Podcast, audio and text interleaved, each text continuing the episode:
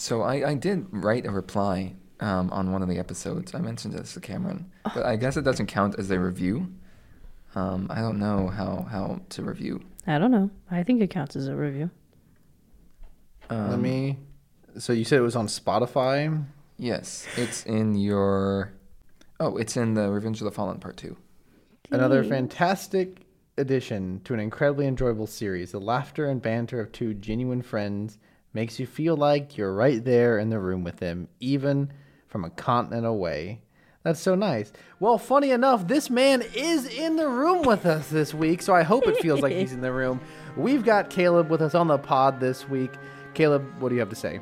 Hello again, listeners. I am back.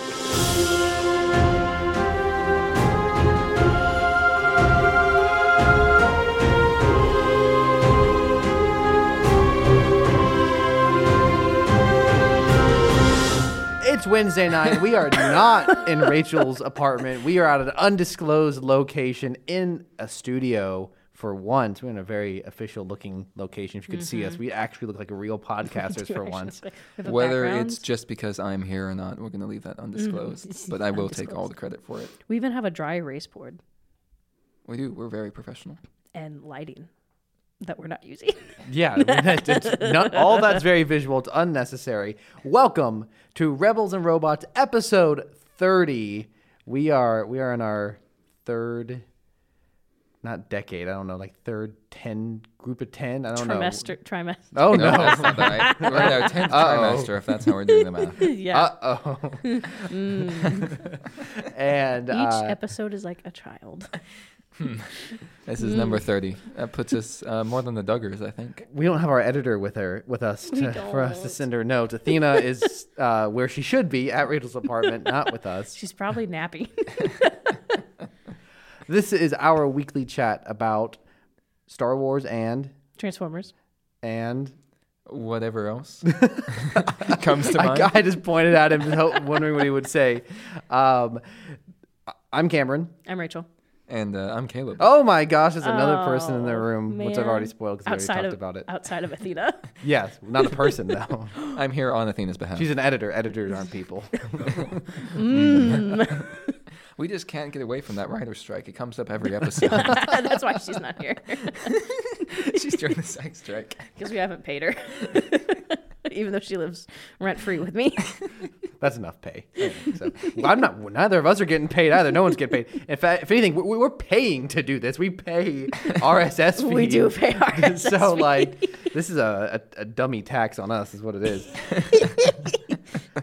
If uh, for whatever reason this is your first episode listening to the podcast, We uh, apologize in advance. Uh, myself and Rachel are the hosts of the pod, and Caleb is our guest. Uh, he's the second time on the pod. Technically, this will be the third episode because this first episode was a two-parter. Um, but he's the only guest we've ever had on. We're super happy to have him back. Um, he did literally invite himself on the pod, which was uh, very nice. Caleb, what made you want to come back to Rebels and Robots? Um, if I'm honest, uh, Thrawn the Prawn, I think. Uh, he wasn't getting enough content. no, that's uh, the. Um, He's about to get more content in Ahsoka. he is going to get more Thrawn the Prawn will return. Yes. Uh, but no, it was it was a really great time. You guys are great hosts, and it's a really fun time to be on the pod. So uh, that's my wholesome moment to uh, make up for the fact that I keep referencing a bit I've already done because I am ridiculously vainglorious. What is what is this podcast if not referencing a bit we've already done? One must imagine rebels and robots happy. Um, sorry, I was trying to figure out. I have gone in through the back doors of Spotify podcasts. I can now see that comment that we read up at the top. So now I know how to see comments if anyone else does so. Uh, no one has. imagine Like, imagine if you pulled up and there were like 30 comments. that would have been delightful. Unfortunately, no one has left any comments on it. But Sad. I didn't even know you could do that. That's fascinating. Um, hopefully I, that still haven't figured out how to leave a review yet, but whenever I figure that out, we don't have to discuss that live on the pod. Uh, I don't think that's the content our viewers are tuning in for. But uh, I could not figure that out while I was a continent away. Caleb, uh, do you think you would have invited yourself onto this week's episode if you had known you'd have to watch this movie? Oh, it's a really tough call. Um, I think I, I- when we started, I said there's no one I'd rather watch this film with, and while that's still true, I'm not sure if that means I would have rather watched this film if I could choose otherwise. That's phenomenal. um, and the movie we are talking about is Transformers 4 Age of Extinction, which we will get to in a moment. But as usual, we start off with news and thoughts from last week. Rachel, what news you got for us today? So we messed up big time in our Barbie episode. Shocking. What do we what I what do we do? So we, I can't believe none of us caught this, and by none of us I meant I guess you and I. I'll take the fall I on this can't- one. That's yeah, my bad. Caleb, we have some gosh! dedicated listeners who should have caught it as well. We'll blame Megan See, and Caleb. actually, I don't really, I don't think they would have caught it either. This is strictly something we should have caught. One of the, uh, maybe not main characters, but secondary characters, um, Ruth Handler in Barbie. Um, she, she, uh, she's the creator. You know, her ghost keeps an office on the seventh floor. We see her interacting with Barbie at the end. There's that really nice Uh, Perlman. Uh, yeah. uh, Danny DeVito's wife. Rhea Perlman.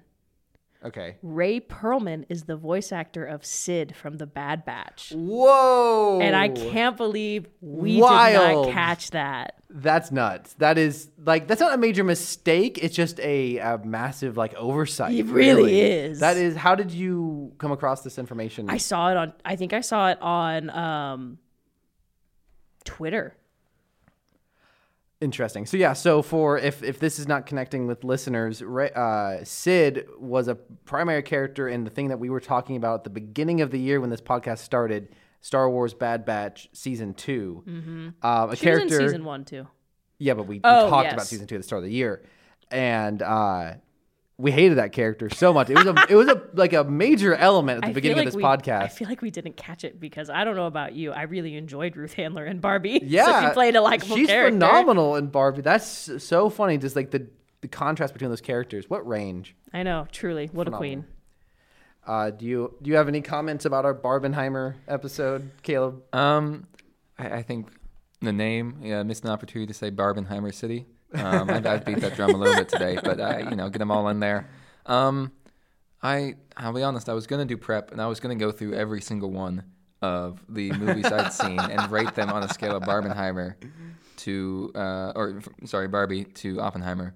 Um, but uh, frankly, it was just too much work. That's a lot. Um, it was. A, ooh, dude, we really. It, it was almost too big of a bite to chew, but we got through it. Yeah, so I, I, I didn't. I, I have no. I think um, I remember I was, I was listening to it on the way up as well from wherever I live, getting here to wherever this is, um, Wherever I live. wherever I live, however long of a drive that is. I was listening to this. yes. You sound like a Simpsons character. 'cause on The Simpsons, they refuse to give away which state they're in, and that, that was great. Um, Redacted. And so I remember getting to Empire Strikes Back, and you're like, oh, definitely Oppenheimer. I'm like, oh yeah, that makes sense. And you got to Rogue One, you're like Oppenheimer, and I'm like, oh yeah, that makes sense. And then I forget the rest. Um, so that's my take on that. Um, what, what, no, I, I really had nothing else besides the name. Um, it was a it was a clever concept. I quite like that. So I, I would imagine, especially within your most recent memory. No, well, actually, we'll talk about Transformers in a minute. Um, on as far as news, what uh, what else you got, Rachel? I have a shout out for Megan.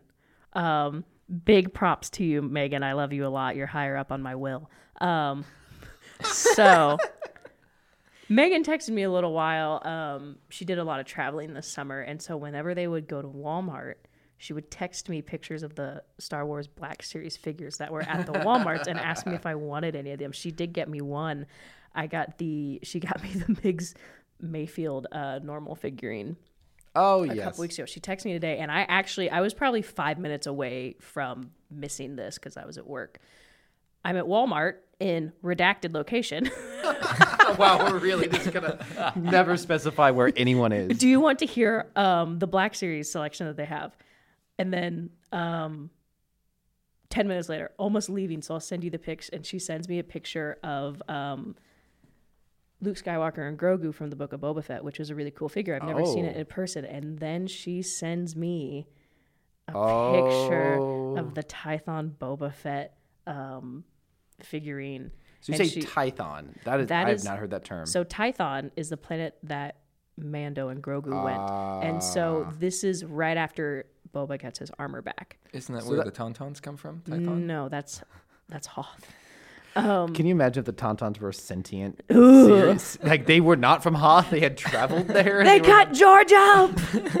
a whole planet. oh, yeah. that would have been a great plot for the sequel trilogies. The Tauntauns seeking revenge The on Luke and Han. Um, but so she sends me the picture. They've got your boy. and I text her, "Oh, I I just missed this. My bad." And I just called her. I called her while I'm at work about to go to a meeting. I'm like, "Are you still there?" And she's like, "Yeah, do you want one?" I was like, "I need the Boba Fett one." So, big props to Megan. I'm actually really excited about this because first of all, I just feel very loved that she uh, that you think of me, Megan, but also because this one has been on my list for a long time. And by the time I get around to buying it, it's either sold out or not available, or it's scalped prices. So I'm just super excited that this happened to show up in um, redacted Walmart. um, so very excited. So big props to you, Megan. So thank you.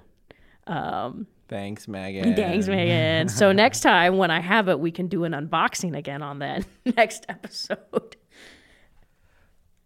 Sounds good. Another another unboxing episode. and it's Great. it's just it's just the noises really and us commenting. Hmm, we do far too many visual things. we do a lot of visual audio format. How do you feel, uh, Caleb, as a listener? How do you feel about those very visual moments? Uh, So honestly, especially the uh, everyone's favorite mean minute parsec, or whatever the full name is, um, I get quite a bit of enjoyment. Actually, probably even more enjoyment about listening to your description of a meme, even more than the actual meme itself. I, sometimes I'm, this is a very legitimate thing. I was disappointed by the meme because of how oh. strong your reactions were and the description on the pod. Maybe I'm, a, I'm an outlier, but I actually quite enjoy the description of the memes. It, it doesn't work every time. Um, with the visual elements, but the memes especially are very good. the hype does not does not work out. Uh, we can have the other uh, two other major listeners. Um, I'd like to count myself a major listener if I can. Be so Definitely. All right. Bare minimum top three. We can uh, we can see if the other two uh, would agree with my, my statement. we can get a consensus. Rachel and Megan. I mean, Rachel's mom and Megan My mom, yeah. weigh in. Um, in a what has now become a regularly reoccurring segment on this podcast. I did not expect it. Paramount releases new posters for Transformers Rise of the Beast. Yup. Nearly two months after its Uh-huh. fan release, they're still releasing new posters, and they're still good. I have been a big fan of all of these posters. That looks like a Fortnite. Fo- It a does. Fortnite Got it. You nailed it. That's it does exactly kind of have what it looks Fortnite like. colors That's a to it. Fortnite poster. But they did one for the Autobots, one for the that's- Maximals, that's nice. and one for the Terrorcons. And like, It's the blue. That's why it's Fortnite. I think. Yeah. the- I of the- really, a lot of times, I really dislike floating head ones, but those aren't too bad. well, so they're not floating heads though. Like you have their full bodies still. True. and Character stacked up pyramids. nicely. Yeah, the character pyramid. I just, and you have like the settings at the bottom and Mm-hmm. a different color choice for each one. These are simple, nicely designed. Whereas like series like Marvel get heavily criticized for really crappy posters, especially their initial posters. These do not look like they were slapped together at the last second. Star Wars also just uh, released character posters for Ahsoka. I don't know if you saw them. I did not. I thought they were okay. They were just very typical posing with lightsabers Mm-hmm. Sure, sure, characters. sure. I didn't think they were anything special. They didn't promise anything for Fortnite, did they? We don't know if Ahsoka's going to be in Fortnite, guys. I'm really glad that we don't cover anything around that. Would just that would be a lot of content with no payoff. Is what that would be. yeah. Very similar to uh, tonight's movie, actually. Oh wow, Oh, A yeah. really apt good description. for analogy. Wow, you hit on that. We don't even have to review the movie now. Yeah, this is the shortest episode. um, 37 years ago today, Transformers the movie released in the U.S. Oh wow, Not that we, I know we don't typically do this day in history Uh-huh. stuff, but it's pretty on topic. So very nice. Like today, like two. yes, August today, 37 years ago today. 8th. Wow. Well, happy birthday, Transformers. we, we would normally. Wait, Happy we, birthday, Cam- Galvatron. Cameron, we can tweet that. We can join the. You- you we still can, have time. We can join the birthday. Uh, the Oh, birthday tweets. Do not get me. That is one of my my uh, my soapboxes right now. Is the ridiculous, just infinite posting of happy birthday to vaguely Star Wars related uh, celebrities, or just like if you just go on Facebook, all these geek accounts, they're just constantly posting happy birthday and tagging to- the person. Top listeners know this is the second time Cameron's mentioned this Yeah, on I, pod. I, I was, I was thinking I had mentioned it before. Man, it is So annoying. No, but this one, so not to a person, but to a movie, a little bit different because there's gonna be fewer of those. Happy Death Day, Optimus Prime. bon voyage. Um, I got more. I, I have a decent amount of Yeah, news. go I'll it. keep it brief. Um, so there's a book series that's called uh, From a Certain Point of View, Mm-hmm. and so it goes through the Star Wars books. And so there's been one for Empire or for uh, A New Hope. It's so each chapter is the events of Star Wars from a different character's point of view. So we've talked about it a little bit, but for example, there are. I read the n- one in the New Hope. There are probably seven different chapters of different characters who were in Mos Eisley's cantina um, during the event, which was great for the first two, and then I was sick and tired of the rest of them because there were so many. Did they do an Uncle Owen and Aunt Beru uh, chapter? There is one from Aunt, from the perspective of Aunt Beru's ghost, and it's actually very sad. But there's a point of view from Bail and uh, Breha Organa's view as Alderaan gets blown up. Yeah, it's pretty. But so yeah, there's a couple of stormtrooper point. Anyways, all that to say, Is it the guy who says look sir droids? Is it him? I want his point of view. I want to yes, know what he- ma- yes, his point of view is in it. Oh my gosh. that one tran that One that one stormtrooper. Yes, yeah. The, one of the stormtroopers is that's one of the point of views. The who let Obi Wan and uh, No, what he's saying is the one who picks up the, the like piece of metal in the desert and goes, "Look, sir, droids." oh no, I don't think so. I, did, I was. That's why I wanted to clarify because I did not think so. no, okay. Anyways, um, so there's one for Empire Strikes Back, and now the one that's going to be coming out now that will be the Return of the Jedi one, um, for the 40th anniversary of Return of the Jedi. And so there is a character that will have a point of view, and his name has escaped me, but he's the diner owner in um, Attack of the Clones. Attack of the Clones. That Oh, Obi Wan Dexter meets. Yeah, Dexter is getting a point of view chapter in Return, of the, Jedi. So I guess would like the moment he learns that the Empire's I'm fallen? guessing that's what everyone keeps reporting, unless they're they are expanding the from a certain point of view into the prequel trilogies. But considering Return of the Jedi isn't out, but lots of sources have been reporting that Dexter is getting his own short story, which would Why? Star Wars loves its. I, I would Whoops. presume that like the closest connection I can make is in the special edition of Return of the Jedi. They do show multiple planets celebrating. Yes, including that is. Coruscant. Oh my gosh, I'm I can only imagine how many point of views are going to be from that. Mm-hmm. And so I would assume they're gonna just like want to cut in on that character, and and that that, will be probably the POV character to show we're was happening. we're definitely getting a chapter from that one Ewok who grieved the death of their friend. oh no! We're definitely getting their their love story or whatever. Oh. It's gonna happen. It's gonna happen. I just know. Oh no. What I was about to say is I think that potentially Dexter Jettster's stories about him uh, defending his diner against looters during the celebration. Oh no! that would be topical. I mean, Coruscant did not get liberated actually for a hot couple of years. That would be oddly topical to the continent I was on uh, for this. Oh, ooh. oh, you're right. I almost texted you about that. I was curious. it wasn't bad, um, but like in a very real sense, I was working and there were riots just a couple of blocks away. oh, fun. So You're like, hmm. we learned about it on Twitter. That was the main thing. that we Just another day in redacted continent. Well, there's seven. Um, so my last piece of news is so this is more like a fun movie sci-fi tidbit. Aliens. The movie? Yes. Oh, The scene where uh, Ripley and Newt are trapped in the medical bay, there is a scene where they have utilized a shockwave toy as a prop. oh, that's phenomenal. Can I can I t- see that Huh. real close? Yes. So we've got an image Wow. here from. So he. Is he this like? He, he's the little here? laser looking thing, little medical equipment thing, scanner. Fascinating. How is this confirmed? Yeah. Because it doesn't hundred percent look like it. Like it looks Well, similar, But... It's painted and adjusted, but yes. I I would be curious to see if that's been confirmed anywhere. Uh, Cameron doesn't believe me, but it's mostly like the arms. What is that character's name again? Shockwave. It's mostly the arms. Because if you compare the arms, Mostly. see a little clear bit. It's mostly the arms, mostly. For the listeners, uh, no, I have not seen Aliens. Uh, the listeners should actually probably know about that fact about about this guest is that uh, I actively uh, reference movies I have not seen, True. And that might be my only card for how I got onto a podcast about uh, Star Wars and Transformers, knowing so very little about both Star Wars and Transformers. You had some good commentary tonight, though. I wrote down a lot of things. Yes. Oh, Uh, thank you. excited to get to that. Do you have any uh, more news? No, That's it. I don't think so. So on to this week's topic: Transformers Four: Age of Extinction, which Yay! The quest for peace. the Age of Extinction Quest for Peace. Um, Age of my directed yet again by everyone's um, favorite patriot, Michael Bay. I almost said George Lucas.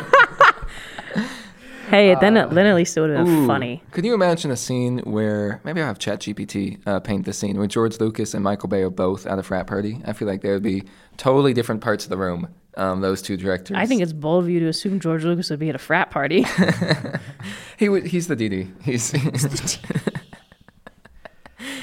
he's invited. it's his first time. Oh. so uh, he's just sitting in the corner, looking awkward. Poor guy. we have go- already gotten way off topic. uh, I realized the mistake we made last week, at least for viewer listeners who had never seen the, seen the movie we were talking about. We probably should have a brief plot synopsis, if you can indeed summarize this movie briefly. This one is a soft reboot from the previous three. The previous three followed what? what you, what's that look, Rachel? I don't know if I'd call it a soft reboot, but is just a next installation in the same. It doesn't have any. It has two similar characters. There's no running plot thread from the previous one. It's, Yes, I mean, there is. They mention Chicago all the time. They mention it. There's like there's like references. But it's still in the A same soft- universe. A, re- a what a reboot is. No, a- soft reboot. A soft reboot is when you pretty much reset the cast and you don't rely heavily on continuity from previous films, and it's still in the same continuity. Like a reboot is just like a blank slate, Hmm. effectively. But a soft reboot is it's in the same continuity, but it's also doing a lot of new stuff because See- like you don't have. Like, what other series do you know that just like just a, just a clean slate of new actors like this? Like, there's like Star you Wars. could. That's a prequel, does that, but you have the same exact characters, and the then sequels. would still have the original actors still. Oh yeah, in those them. are still sequels. Yeah. And that's it. That is a and that is, that also episode seven is also considered a soft reboot because it's been so long between the release of six and seven. I have never heard It's- movies in the same continuity. soft, soft to as a reboot soft is meant as a an entry point for new fans who can still watch that movie without having seen the previous. one. That is an oh, like interesting the 1984 definition. Uh, Transformers movie. A soft reboot where they kill off all of the main cast that everyone knows. Yeah, that pretty much. Hmm. That's hmm. Is that a soft reboot? I don't necessarily mean that. Uh, Um, it was a soft reboot for the toy line. That's what it was. Hmm. And so, effectively, what you have here is you have like the start of a new trilogy. Effectively, they uh, wanted to start a new thread. This one is especially having there's seen three of them. Well, they never They're they never did it. be. They, they never finished it because five bombed so hard. But you can see them, whereas the previous three were all relatively standalone without like setting up any element for a sequel. This one is clearly setting up for a sequel, especially having seen the fifth one. We know that there are things that it's setting up, and uh, it starts with a whole new cast. Like every, there's not any carryover human characters in this one. Um, stars Mark Wahlberg, Stanley Tucci, Kelsey Grammer, um, T.J. Miller briefly, and I guess I guess what I guess if you're just referring to humans, yes. But there are returning Transformer characters. two. Three. Who's the third one? Ratchet's in it. Oh, he's Okay, briefly yeah, in it. briefly, yeah. And I- Megatron's that- head is in it. And Megatron's dead head is in it. Yeah. Like I said, it's not. and Sentinel. it's so not a is that like total is that like reboot. is that like four total technically if you count the heads together? I wouldn't c- consider dead characters' heads characters necessarily. Well, oh wait, you do have um, Brain. Oh yeah, so there are So- returning characters. Two with very minor scenes. Again, that's why it's a soft reboot. You're, you're Isn't carrying Tucci over. the other ones as well? Uh, no, No, this is his first one. one. He's in the next one as a Oh. totally different character, but um, this is his first one. Um, I I just feel that you like from the audience perspective, you could watch this movie and it would make sense. I mean, as much as any movie could make sense. True. Yes, there's they, a but they big asterisk they do right there. reference Dark of the Moon quite a bit. Yeah, I mean, absolutely. But like, you would be able to get pretty quickly to understand. Oh, there was a battle. They even show footage from it in this movie. There was a battle in four. But also, I would assume this movie was probably heavily um, developed with the assumption Michael Bay was not coming back, which would have, I think, been another. That would have been better. Of a, that's typically another element of a soft reboot is a new director. But unfortunately, Michael Bay stuck around. But even though, like, even there, Michael Bay carries over a lot of his Michael Bayness to this movie, there is a distinct stylistic shift from the previous three.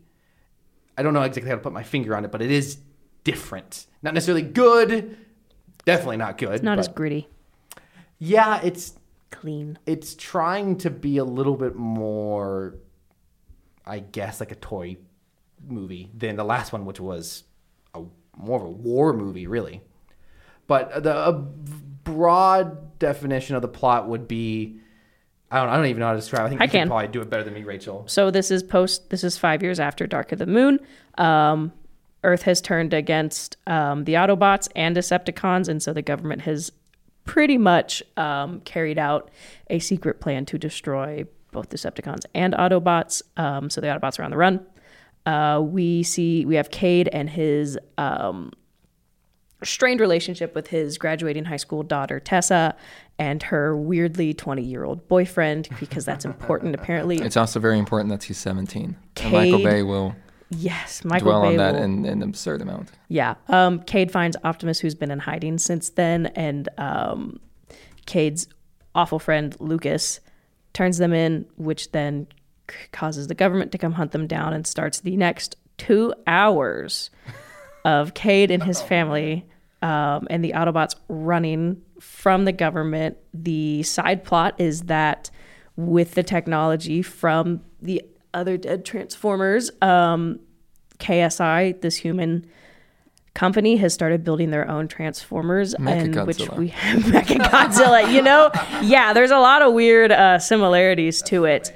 Um, there's also another side plot of weird transformers that caused the extinction of the dinosaurs and turned parts of the earth metal. And so we have another side antagonist, Lockdown, who is hunting the Autobots with the help of the or contracted by the human government. Gunface to the uninitiated. Yes, Gunface. um, Optimus is captured, and so they have a wa- uh, wild chase to Shanghai, where Stanley Tucci, Joshua, the human antagonist, I guess, or side antagonist, um, changes side to help because he doesn't want to destroy the Earth, which is what um, that the technology they've been collecting is ultimately going to do. Galvatron is there, He is present. and then he and then he dips at He the end. He's dip. like, "I'll, I'll come back," and uh, yeah, and then it ends with Optimus flying off into the space to find their creators. And there are space dinosaurs, which uh, And the there are marketing would space suggest dinosaurs. are a lot yes. more prevalent than yes. they are. But I guess we're a few years out from this movie's release, so everyone who's who's vaguely aware of this movie probably knows that the dinosaurs were. They're not in until about two hours and fifteen Yeah. minutes. In Which a is- 245 minute movie. Probably the first thing I knew about this movie was that the dinosaurs minutes. on the poster are not there until two And and a half they're in hours all the in. marketing. Yes. Yeah, it's almost like I'm trying to think of an equivalent. I feel like there's like the prevalence of. Do you know what it is? It's I think it's mostly like the really Bad really cinema. che- yes, really cheaply made movies that are meant to just have a really interesting cover that are sold in video stores and never released in theaters. They're just straight to DVD, and there's like, I mean, kind of in, in the vein, Slapped same it on vein a as your lunchbox and you sold it. uh huh. and yeah, You sold it. sold it. But uh, movies that like, um, like a Sharknado esque movie. I've never seen Sharknado specifically, so I don't think this falls into it. But like movies that have like a crazy name and a crazy cover, and then that thing is in it for like, or do you know what's even worse is. Famously, there's a lot of movies that have Bruce Willis on the cover, but he's barely in the movie. there's just things that movie, like really cheap movies, do to try to sell people on it, just to get them to buy it or rent it. Or And- movies where uh, Dwayne the Rock Johnson is only in the trailer for two seconds and then he's in the whole film. Whoa, that's that's a reverse problem right there.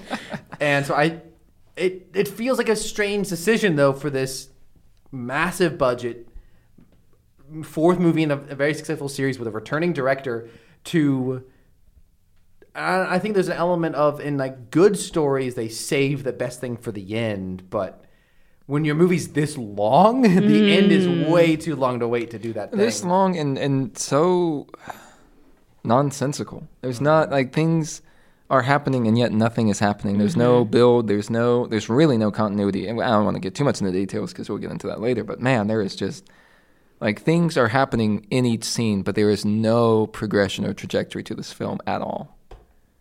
And Except it's just chaos. downhill. Except downhill. Yeah. downhill because it just keeps going. yeah, That's the there is only- a trajectory into the toilet. But that's really just it's it's just the viewer exhaustion. That's the only thing that's mm-hmm. measured in this movie. I don't remember the beginning part taking 40 minutes when I saw it in theaters. long I saw this movie in theaters with my mom. Shout out to Rachel's mom. Shout out to my mom.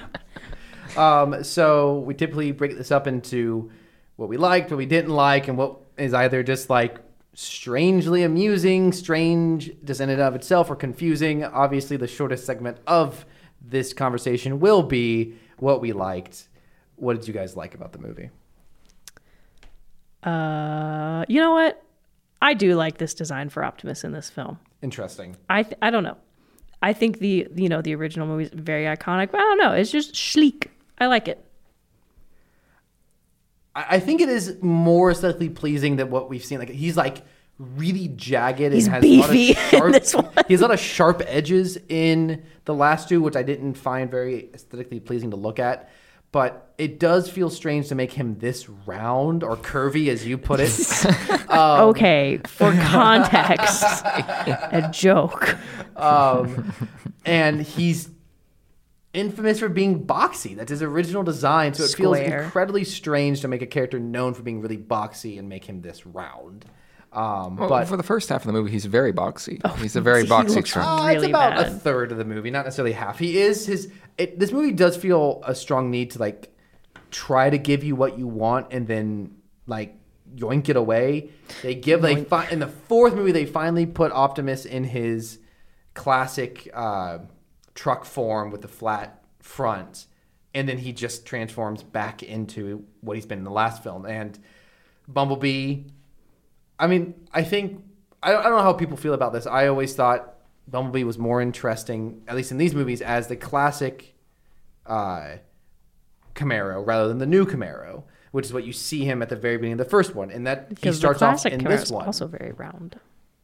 That's a good point. Yeah. Round. And in this one, he starts off as the classic Camaro and then transforms into the new Camaro. And so they, and uh, but probably ultimately it's a way to sell more toys. But it's kind of annoying to give us a better design for the character and then take it away. As someone who will now be owning three different versions of a Boba Fett action figure, sometimes you know it works. I'd like to let the listeners know. I definitely thought you were going to say three different Camaros, and Oh. I was going to be surprised. yeah, uh huh. Yeah. I, Caleb, what do you got on your list for stuff that you like in this movie? oh, are we doing all three of them?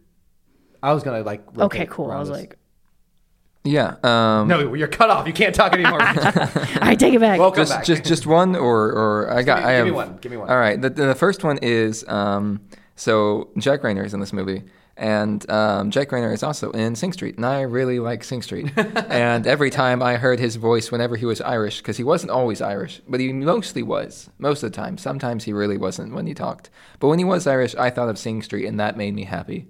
So his voice gets a So the disassociation aspect of it. yes. It made me think of a better movie, and that better movie made me happy.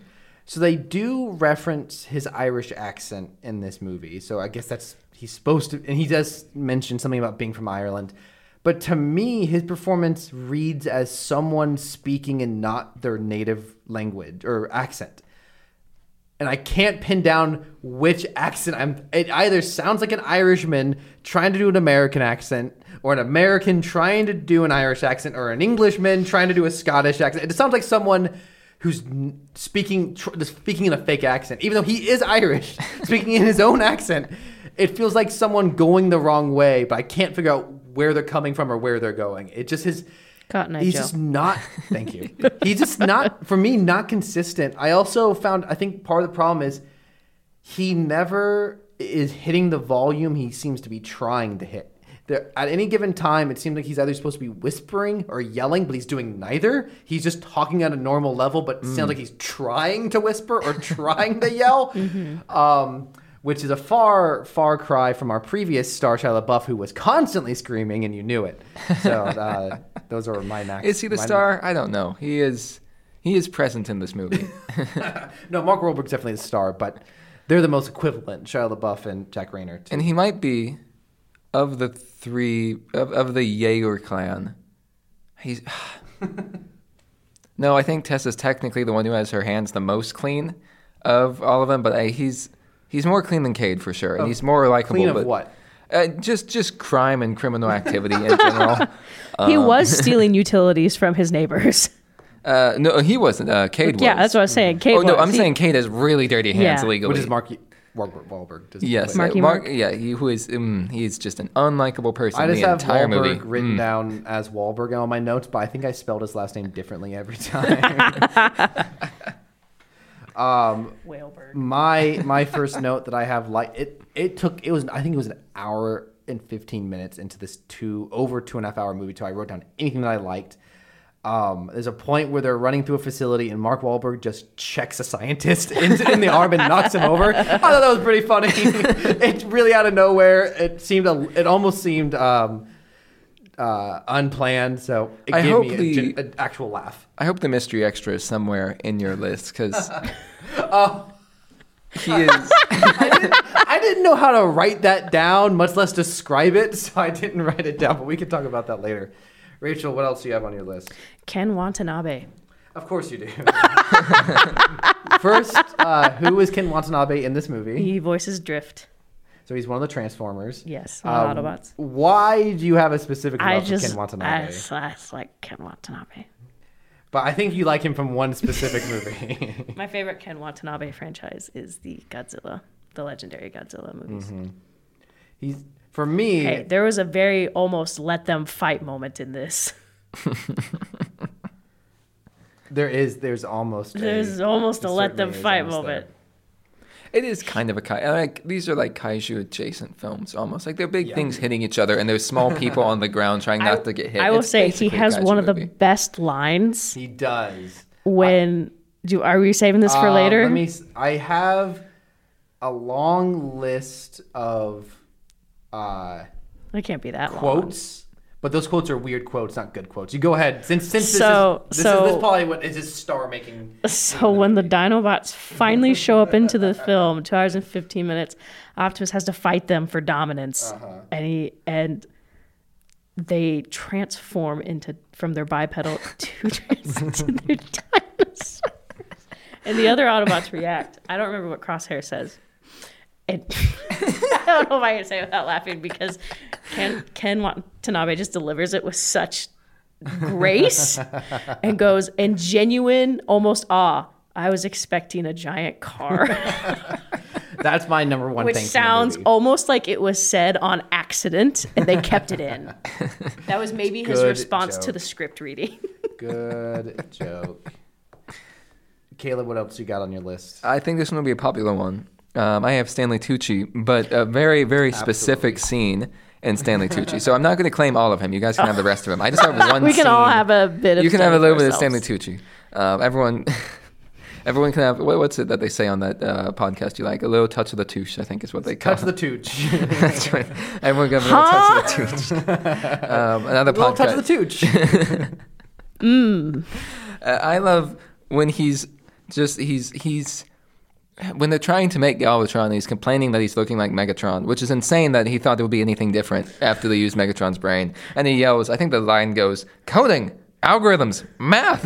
Why can't we make things the way we want them?" And it's it's very funny, just like yelling very vaguely scientific things. It's mm-hmm.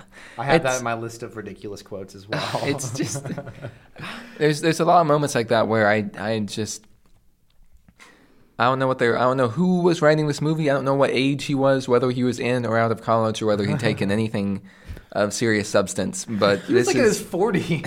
Are you talking about Stanley Tucci or the writer? the writer of that oh, line. I was like, whoa! he is just like Quite the compliment for Stanley. I yes I and I, I think what Caleb is not quite able to convey, which I don't think any of us could probably convey, is that he is yelling these words. Stanley Tucci has a particular way of yelling, much like my like Reynor can't yell. Tucci can yell, And man. he's a quiet man. well, his performances I feel are often uh, marked by his lack of yelling and then very It- suddenly Well, yelling. true, yes, but like, I mean, I follow him on social media. This man has the most ASMR voice I've ever heard. Uh, for viewers who are not familiar with the Tooch, he is famous for movies uh, such as he I'm is Caesar backwards. Flickerman in the Hunger Games you go. trilogy. Yep. Uh, He is in uh Devil Wears Prada. He's um, in movies. Sorry, a Spotlight and there's a Hunger Games. what's the cooking one? Julia and Julia? Julia and Julia. Yeah. Oh, really? I He is it. Yeah, he in plays the husband. Uh, Oh, Percy haven't seen that in ages. Jackson. Wha- Oh yeah. Uh, oh, he is the scientist who gives Captain America the serum. Um, which I think I haven't seen that movie in years. Phenomenal in that movie. He is in the Terminal with Steve. I was about to say Steve Martin. That is not Buscemi? that at all. incorrect. Nope, not. It is Tom Hanks. Whoa. Okay. Way off. He um and that He's and been in a lot. various other films.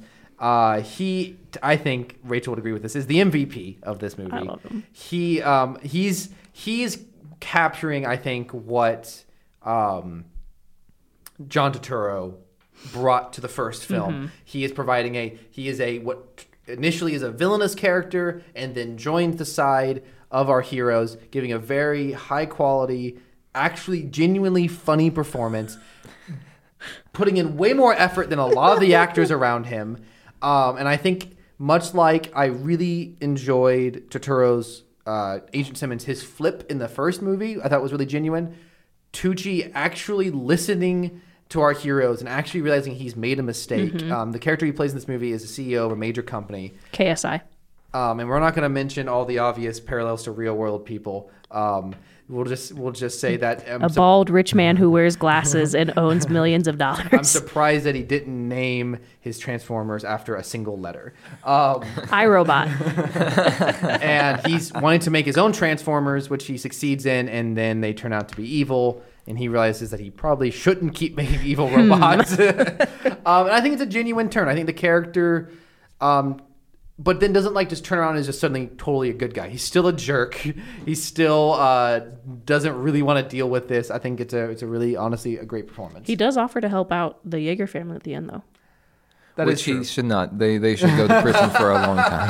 They have things outside of the, the heroics that they are a uh, a problem. to Yes. put the least. Also, um, your description of Tucci makes me think that maybe he is the most lovable Geonosian um, that we've ever come across because he is making evil robots, but unlike the other Geonosians, Oh my he gosh. turns around at the end. Wow. The Geonosians being the creatures who made the battle droids. in Attack of the Clones. Wow. Uh, Rachel, do you have anything else on your, your good list? It was- Caleb took it. Stanley Tucci. You got anything else on your list? I do. I have a couple of things actually. I want to add to Stanley Oh, Tucci. oh, go, please, please, please. I was just gonna say for the last forty minutes that I feel like he is able to be unhinged. He kills it. I think the way he delivers lines is just really funny. The whole scene where they are escaping the Shanghai um, uh, factory and he has the seat and like his assistants are driving and he goes and he just the way he delivers and he goes and I've got a bomb. It's just the way he delivers it is just deadpan and funny. I think he's giving the energy that He put Michael his Bay whole- wants that third act to have. He put his whole tooch into his performance. I think Michael Bay really whole wants to have a very energetic uh, third act, and Tucci is is delivering a human performance that's very energetic.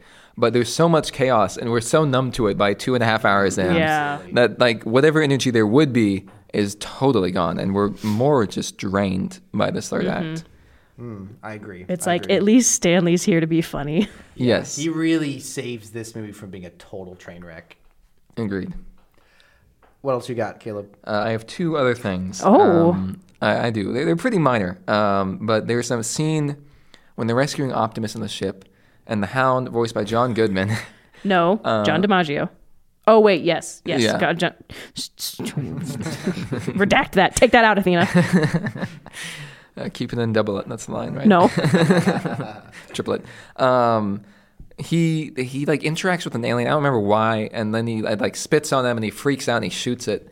And just that whole scene, it's just like kind of goofy John Goodman stuff, and it was extremely entertaining for me. It's it's not great, but I could have watched a solid ten minutes more of John Goodman bumping around aliens, getting like stuff all over him, freaking out and shooting stuff. Like uh, that kind of goofiness, I could have gone a little bit more for. Um, and Yeah. then finally, Well, oh, I have one more. One Uh, more. So we, that, that that nicely transitions into my last thing that I have listed here, which is so they they sneak onto the enemy spaceship, and on the spaceship is a variety of other robots, like alien robots and other biological aliens. What I think is a really fun element of this movie. This movie, this series gets really samey with the way it presents the Transformers and gets really dull. And the inclusion of other alien life, like you just mentioned, is a lot of fun. It's fun to see the Transformers interact with other things other than other boring gray uh, robots. And it's also, I think, why it's good is because it's taken directly from the 86 animated movie, where they go to other planets and interact with other creatures. Um, and those segments are also some of the best practical sets and costumes and props in the whole movie. Um, a lot of the aliens are practical. The, the the sets that they're interacting with, the props they're interacting with, are all real. And that's the one time in the movie it feels like something's actually happening. Transformers did a really good job interacting with the practical sets. Absolutely. Talk about the human characters.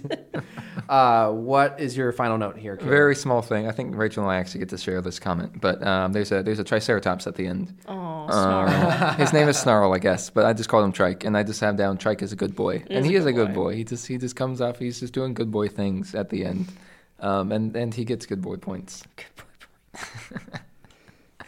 He doesn't. The movie does not get any good boy points, but Trike specifically gets good boy points.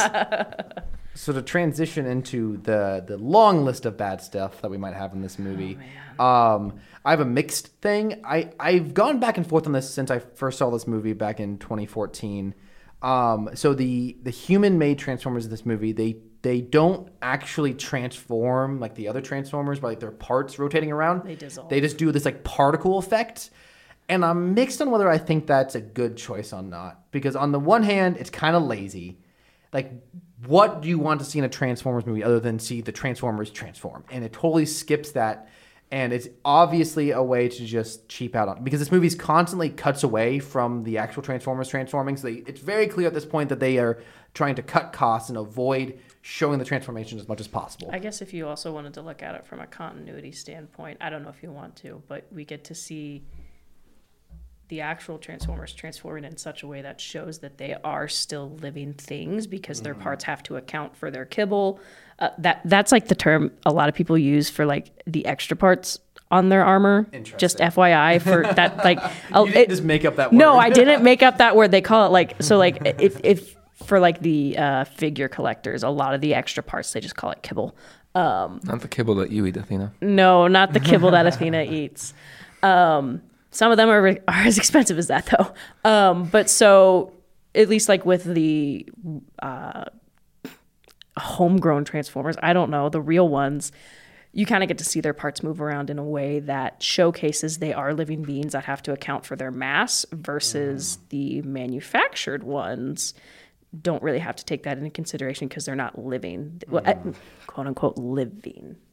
Yeah, and I think I think what that kind of plays into is why I think I might like it is it kind of makes them scary. It makes them a threat. Like this is like wow, this is this effect. I think it actually does look pretty decent. Like it's if it's executed well uh, with the CGI and it's different. Like the moment you see them transform the first time, I'm like, wow, that actually feels like a threat to the Autobots. Like this is something different that they haven't fought before. Because like that's where I Is think is this their uncanny valley? kind of yeah, really that would be uncanny to them. That's a good point. Um, Something time, wrong with that one. by the time you get to the ending of Dark of the Moon, we've just been seeing Autobots and Decepticons fight relentlessly for three movies, like a total of like nine hours almost. It gets really dull. And I made the joke when we talked about the animated, the cartoon. They've been fighting for millions of years. Why is this still happening? But this is like clearly something new that the Autobots have never fought before. And the fact that they can just like dissolve and go back into their form is something that would be an actual threat. So I, I've got think reasons I like it, reasons I don't like it. So I wanted to put it in the middle. Um, Rachel, what do you have as your first negative comment? The Romeo and Juliet law. Oh, I actually have that down in questionable. Just I actually. I mean, it's both. I label but that it's section bad as uh, three because. So this is one of the most infamous elements of this movie. You want to explain?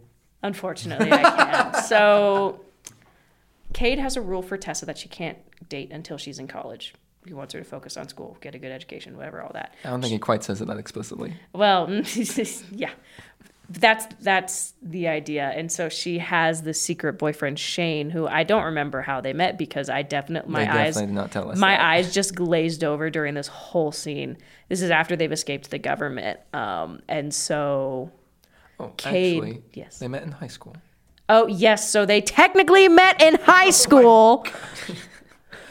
Apologize, listeners. I I don't apologize. When uh, Shane, apologize the boyfriend, was a senior and she was a sophomore. Okay, whatever. But Cade is flipping out that a 20 year old is dating his 17 year old daughter and he's putting all this, she's a minor, blah, blah, blah. And they go, We met in high school. And Cade is still like, this is still creepy. I'll call the cops on you. And Shane whips out this little card from his wallet that has this Texas statute called the Juliet, the Romeo and Juliet law that says because they started a consensual relationship while they were both minors, it's okay, even though one of them has aged out, which I don't have a problem if a senior and a sophomore date in high school. Whatever. What I hate about this is that we got this much dedicated time to this, and it's just It's a bizarre choice. it's in a so bizarre three hour long because movie. you you know what's also really kind of weird that I just noticed. Shane, notably Irish, in a Texas high school. Not saying it's impossible. It's just kind of interesting. about the part where he's carrying a Texas statue in his pocket and he just whips it out like it's a business yes. card? Why was he ready for that? Because gotta that's quit whip it creepy. out. you gotta come up with another phrase. But like Um, that was my thought. Why did he have that ready? That's just really creepy because you know what? You know how you answer a question like that? We started dating when we were in high school. That's it. That's the end of the story. So I, I have a little bit of personal um, addition Do to you this. have a Romeo and Juliet card in your wallet? Because if you do, you can leave. No, um, so Romeo and Juliet laws exist across the cr- the country. It's it's a classification of laws, um, and that's just kind of the colloquial term for them. Um, but while I was, I worked on a campaign a few uh, years ago for a individual in the state where we reside, or we don't reside. Maybe I don't know. It's redacted We exist in the in between. somewhere. We record in the Um, world between worlds. Really, this really happened. One of the people I was with the candidate as he was knocking on doors and and, and talking with people in um, the town he was representing, and a very this was a very real conversation where they wanted Romeo and Juliet law reform because of it because of one of their child children's uh, relations. So this was a very this that was my first introduction to this, and then later on I learned it was in a in a, in a Bay uh, movie. So a bizarre connection that I've I've, ac- I've, I've interacted with this indirectly before seeing it in a in a Bay uh, film. Really odd connection. And and yeah, so that's why it goes in the hmm category. It's that to say? That's mildly interesting. that is it's interesting. It's bizarre. It's a bizarre choice. I'm not sure why. Why would he do that? I don't even want to like this is this is not even worth going deeper into. But thank you for explaining that, so I don't have to, Rachel. Caleb, what have you got for next on your list for for stuff you didn't like in this movie? Um, things I didn't like. I only have four, um, Short list. but they're kind of broad. I'm gonna try to get it to four. I'm trying to like group them together. Uh, the first one is, and this is very noticeable in the opening 40 minutes when they're in Texas. It's harder to notice because everything's harder to notice. You're getting tired by after that point. But there is real lack of day and night continuity between mm-hmm. shots. Mm-hmm. Extremely noticeable lack of continuity day and night, and then a confusing. There's certain shots that are definitely. I made a joke that it's in script four, but not in script seven or whatever. I, I think literally there's different versions of that movie and they didn't take the time to cut out the parts that were in other parts of other versions of this movie there's a scene where um, gunface climbs up a silo and For then in the, no reason for whatsoever. no because in the next scene he's driving out with the military And do you like notice the we next see like, him? shot. Do you notice we see him at the silo again? do Oh, we do we really? really? We do. He shoots Optimus from a distance, snipes him. so I thought yeah he was on the road when he did that. No, there's a s- there is a shot of him Oh, I later think where he she's was right, on yeah. the silo. So they would just edit it out of order then. Yeah. Yes. Wow. Well, but he's in a different location, then and maybe this will get. I'll, I'll expand this to a broader critique. Spawning in and out. Right, but there is no sense of location in this movie. Things happen, but it, we have no idea where people are into rela- in relation Mm-hmm. with each other. This is especially noticeable in the spaceship scene, where all the characters are on seemingly a smaller location than That planet thing is Earth. the size of a like city. That thing's like a good chunk of the size of Chicago. and we have frankly no idea how big this ship is. Yeah. And there's and, and that's one of the biggest issue well not the biggest, but certainly an issue with the movie is we have no idea where any characters are at any time in relation to each other. And they just show up in a scene and attack each other and then, you know, um, so it's it's that's part of what builds on the exhaustion, but that lack of continuity, that is really bad. Yeah, and to the point of they clearly needed to add some shots, but couldn't go back and do proper reshoots. So there are multiple shots, especially in the third act of this movie, where the actor was clearly clearly shot in front of a green screen, oh. and they are composited Stanley Tucci in the car. horribly. like yeah, Stanley Tucci in the car where the lighting is wrong. There's a shot of Kelsey Grammer walking in the back. Both he looks like a green screen effect, and the background looks like a green screen effect on top of a green screen effect. It just looks dreadful. And on top of t- discussing bad editing, there are there's lots of editing in this, in especially in action scenes where characters are, are in between shots, different locations, standing in different places, in different, uh, standing in different uh, positions. The worst of which being there's a shot, there's a wide shot of uh, Mark Wahlberg's character up against a wall, and then he gets shot at, and when it cuts into the explosion, there's just another person there who And wasn't it's in the not previous supposed shot. to be Kelsey. He goes into my hmm category. I love the mysterious extra. He's so good. And it's not supposed to be Kelsey, the guy they just killed. We have It's zero not dressed the same. idea who this, char- this human character is. It makes no. but he gets sense. obliterated. yeah, he's dead. He's not dead even in the next shot. His there's no I would corpse or almost anything. dare say he looks like he got vaporized. In, in Yes. my my head canon, that was Shia LaBeouf's character. he just showed up to help and he he was died. actually there the Forrest whole time. Ghost. The movie was just so poorly edited, we just never saw him, and that was the only shot Hey, left. he in was of with him. Bumblebee the whole time, who we never saw was this in- film anyway. He was in the tr- Bumblebee's trunk the whole movie, just sleeping. That's where he has to sleep. oh no. Um, my my next complaint. Um, I'm gonna go off. So a moment ago, I told you guys to quit saying "whip it out." Um, especially in the third act of this movie, they see the word "seed" a lot because that's the Yeah. device that they can use to give life to the the human-made transformers. Dude, they say seed like 30 times in this movie, and it they'll like say it multiple times in the same sentence. It's wild, and they need to stop. They should just switch to like kernel every now and then.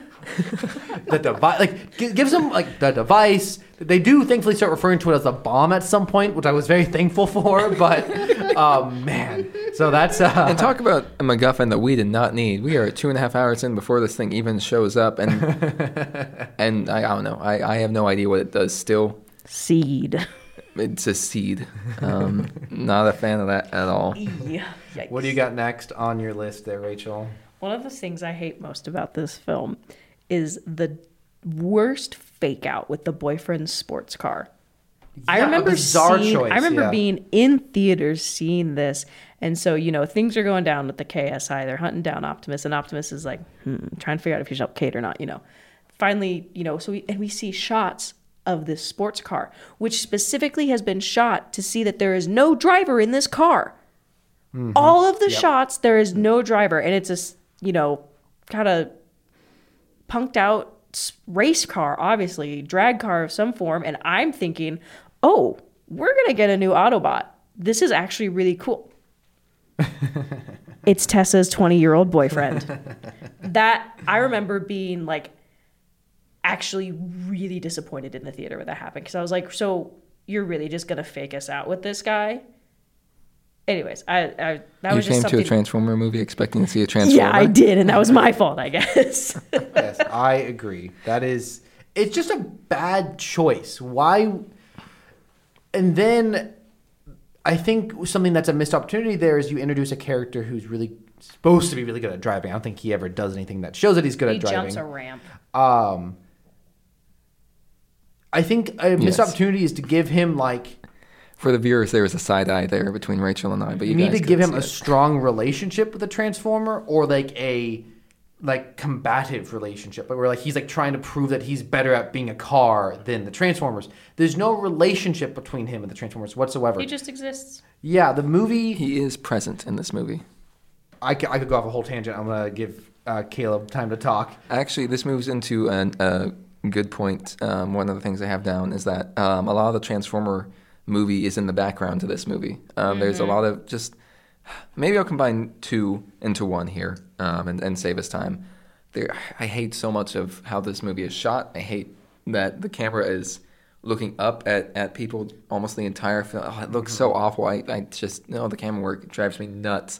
But there's a lot of scenes where the Transformer movie is happening in the background of whatever movie we're watching, and that's not great if your movie has the word Transformers in the title. Um, Like even worse so than the other three films.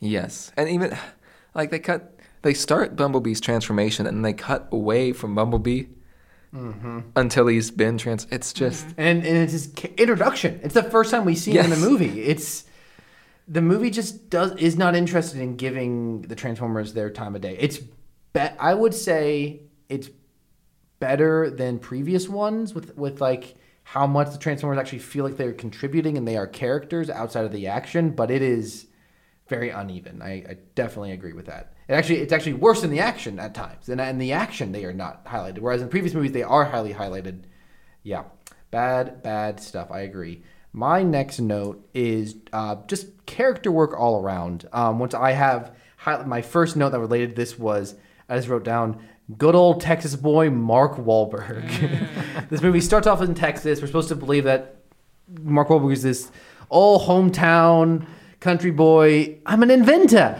Mark Wahlberg, and uh, Okay, Omega. he's the worst. He's just the worst. just so many characters in this movie are not uh, the the performances or the way they're written or the way they act are just not matching up to the character they're intended to be. Uh, there's so many actors you could have cast better than Mark Wahlberg for this role. I mean, it's a terribly written role. I don't really blame him, but he's famously from Boston. He's like one of the most Boston guys, and he's supposed to be like he's from Texas. He's Marky Mark. And not only are these characters not well characterized, it, I feel like this movie's constantly going out of its way to make our main characters unlikable and the villains unthreatening. Continue, sorry. Um, I mean, like every every time we meet one of the main characters in this movie, they're being annoying or uh, being sexist or or vaguely racist or gross, and the villains are constantly like doing things to undermine their villainy. And of course, the worst one, as always, ever since he, he came back to life for our sins, Optimus Prime. Um, when he comes back to life in this movie, his first line is "I'll kill you," and then later he says, "I vowed never to kill humans." After This was after a series of scenes where he clearly killed multiple humans. Hey, out of sight, out of mind. If you didn't see it, it didn't count. What do you I got? have down actually um, on Optimus. I in my, one of my hmms, I just have uh, drunk Uncle Optimus. Um, question mark. That is his vibe at the beginning of this Um, movie. I want to add a little bit more to the Cade Yeager thing. So, um, for context for the listeners, um, both my fiance and I are in uh, law school at an undisclosed location, right? And we both done property law, and we're both uh, we're both big into pro- we we- as big as we can. She's Both a lot more big into, into the it. law. She's you know worked in law before, and so she's done work with unlawful detainers and things like that. And immediately, the first thing I see when I see all this bills denied is, oh no, he doesn't own this house. No, he doesn't. Like I'm, I'm just immediately racking up all the the bankruptcy The things civil he's going to do. Yes, that's it. That's the first thing I see is, oh, this is a scumbag who not only is like his relationship with his employee is terrible. Whatever contract they worked out is awful. He's not paying his employee, which is not how uh, businesses work. Um, so, like at the end with Stanley Tucci, oh, there's a moment when Stanley Tucci threatens to sue him, and Wahlberg threatens to sue him back and says, "Hey, you've got all of Chicago on your hands." I'm like, man, you've got a lot of speculation to work with. We have a lot harder ed- evidence against you for a lot of civil stuff. like you You're are already getting ready to defend this client, aren't you? I'm just he is just uh, he's a real scummy guy, this Cade Yeager, and I do not like that he gets rewarded for anything or gets shown to be a hero. He he's the he's the worst. Agreed. What's next on your list, Rachel? I have two more. Um, Lucas, Who is Lucas? Um, Cade's employee. Oh, who he does not pay. Played by T.J. Miller. Yeah, I didn't even recognize the name. I thought it was one of the guys from Fun or whatever, like that band. He doesn't Um, pay him, and he says, "I own you," which is not legal. and he says he he effectively trademarks all the guy's thoughts, even though Cade doesn't once show himself to be remotely competent. Luke, it just gives me creep vibes Yes, because he even tells Tessa or tells Cade that Tessa looks hot, and it's like this is probably a thirty-year-old man commenting on a teenager. Which I mean, we're in a this is a Michael Bay movie, so like whatever. It's just he gives major creep vibes. And honestly, this is probably the only thing I will ever agree with Michael Bay on. But I also did not like him. Well, here's the issue. I think actually what you're, I think I would say what you're actually getting at here is this character is played for laughs. He is meant to be creepy. He is meant to be weird, but that's meant to be funny and, and, and it's meant to be maybe somewhat endearing because he's the first character who dies, which would imply in a, any sort of practical or or um, intelligent screenwriting, you would care about that character. Yes, and we and we have at least three lingering shots. So Oh my for, God. so Lucas Long gets lingering. taken out by a miniature bomb of what we see at the beginning of the film that turns things into this like trans metal um, that lockdown throws, and so he gets caught in it, and it like turns him into metal. Uncle Owen and Aunt Beru. He gets yeah, except they can put up a fight and they are perfect Let's in it. crack a in lack. every way. and so we have at least three lingering shots on this like awfully mutated, like mutilated, frozen in uh-huh. spot running Lucas that you can see his bones in shots, and we're supposed to care. And I remember in the theater just being like, "Whoa, that sucks." Anyways, We should also mention it's like that it's like that top the Top Gear meme. Oh no. Anyways. the, I, I guess as I learned as I was watching it, I guess Michael Bay really did not get along with T.J. Miller, and so that might explain why there's Yes. such. Which is very funny if you think about it as just a very petty choice to linger on that. I apparently I don't know how true this is, but Michael Bay yelled at T.J. Miller and told him he wasn't funny. Oh, that's set. funny. Which that is actually kind of funny. That is funny. what happens when a uh, unfunny object meets an un- untalented force. Caleb, what do you got next on your list? Oh boy, what do I have next on my list? Um, oh, okay. So I, I combined um, two of them. So now I just have one more. So this is my last one. Um, I just have Transformium, um, which is the name of their element. Oh man. which I hate. Um, and and I also have in parentheses mapping the genome, um, which is not what you do with rocks. If that's what transformium is, I know like these are like hybrid um, They've got a sentient DNA. To kind of. But man, it just sounded so- like you know something? Continue. I'm going to tell you something just- really stupid. it, it meshes with that Stanley Tucci scene I mentioned earlier, where like Michael Bay is clearly not talented, or whoever his writers are, are clearly not. Maybe he hired T.J. Miller to write out the science scenes because it's someone with about that like level of understanding who writes out all the science explanation, and so putting transformium, which seems to bespeak some kind of element, and then saying I mapped its genome, right? even if even if that's how these hybrids work, it just sounds bad. It sounds dumb. It sounds like you're stringing a bunch of seven dollar words together to sound intelligent, and you're just it, it just sounds bad. Do you want to hear something along the same lines as bad naming things? There's a continuity that does discuss, delve into the bit of like the DNA of Transformers. You know what they call it? CNA. For Cybertronian, whatever NA stands for. Nucleic acid. Yeah, or something like that. And it's like, wow. This audio format is not capturing my frown, but it's very deep. Um, next on my list is let's see here, just the energy of this movie. We've kind of touched on this with the editing and the characters, but just like I guess this comes from we're, we're on the topic of, of Michael Bay being an untalented director, which I don't think is totally fair. I think he does. You don't get to where he's been gotten without some talent. He does have some talent. The issue is he leans far into the areas where he is untalented, which is basic storytelling. And I think there are ways a good director can overcome their flaws by knowing what kind of story they'd be good at. Michael Bay has no sense of what story he'd be good at telling, which is why he makes movies that are two and a half hours and way over long and both not serious, but also overly uh, overly plotted and dramatic.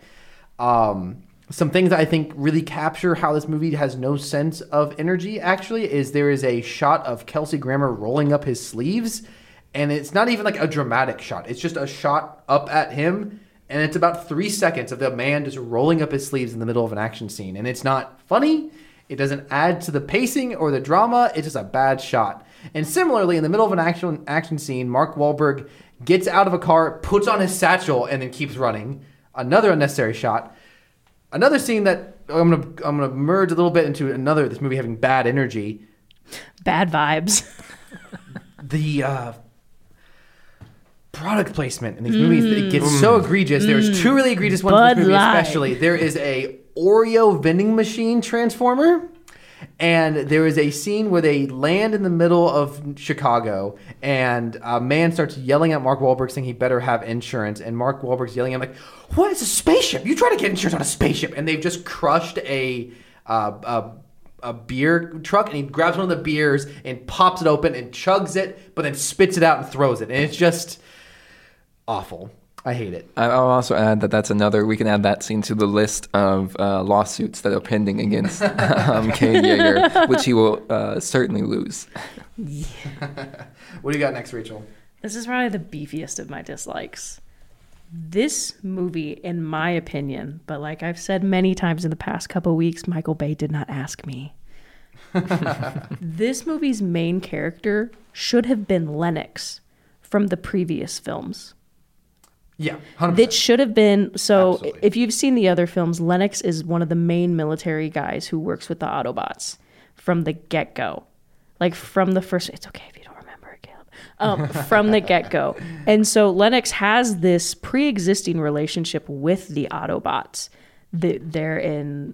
Uh, they fought at Mission City in the end of Transformers, Revenge of the Fallen. Um, Dark of the Moon, and all of that in between.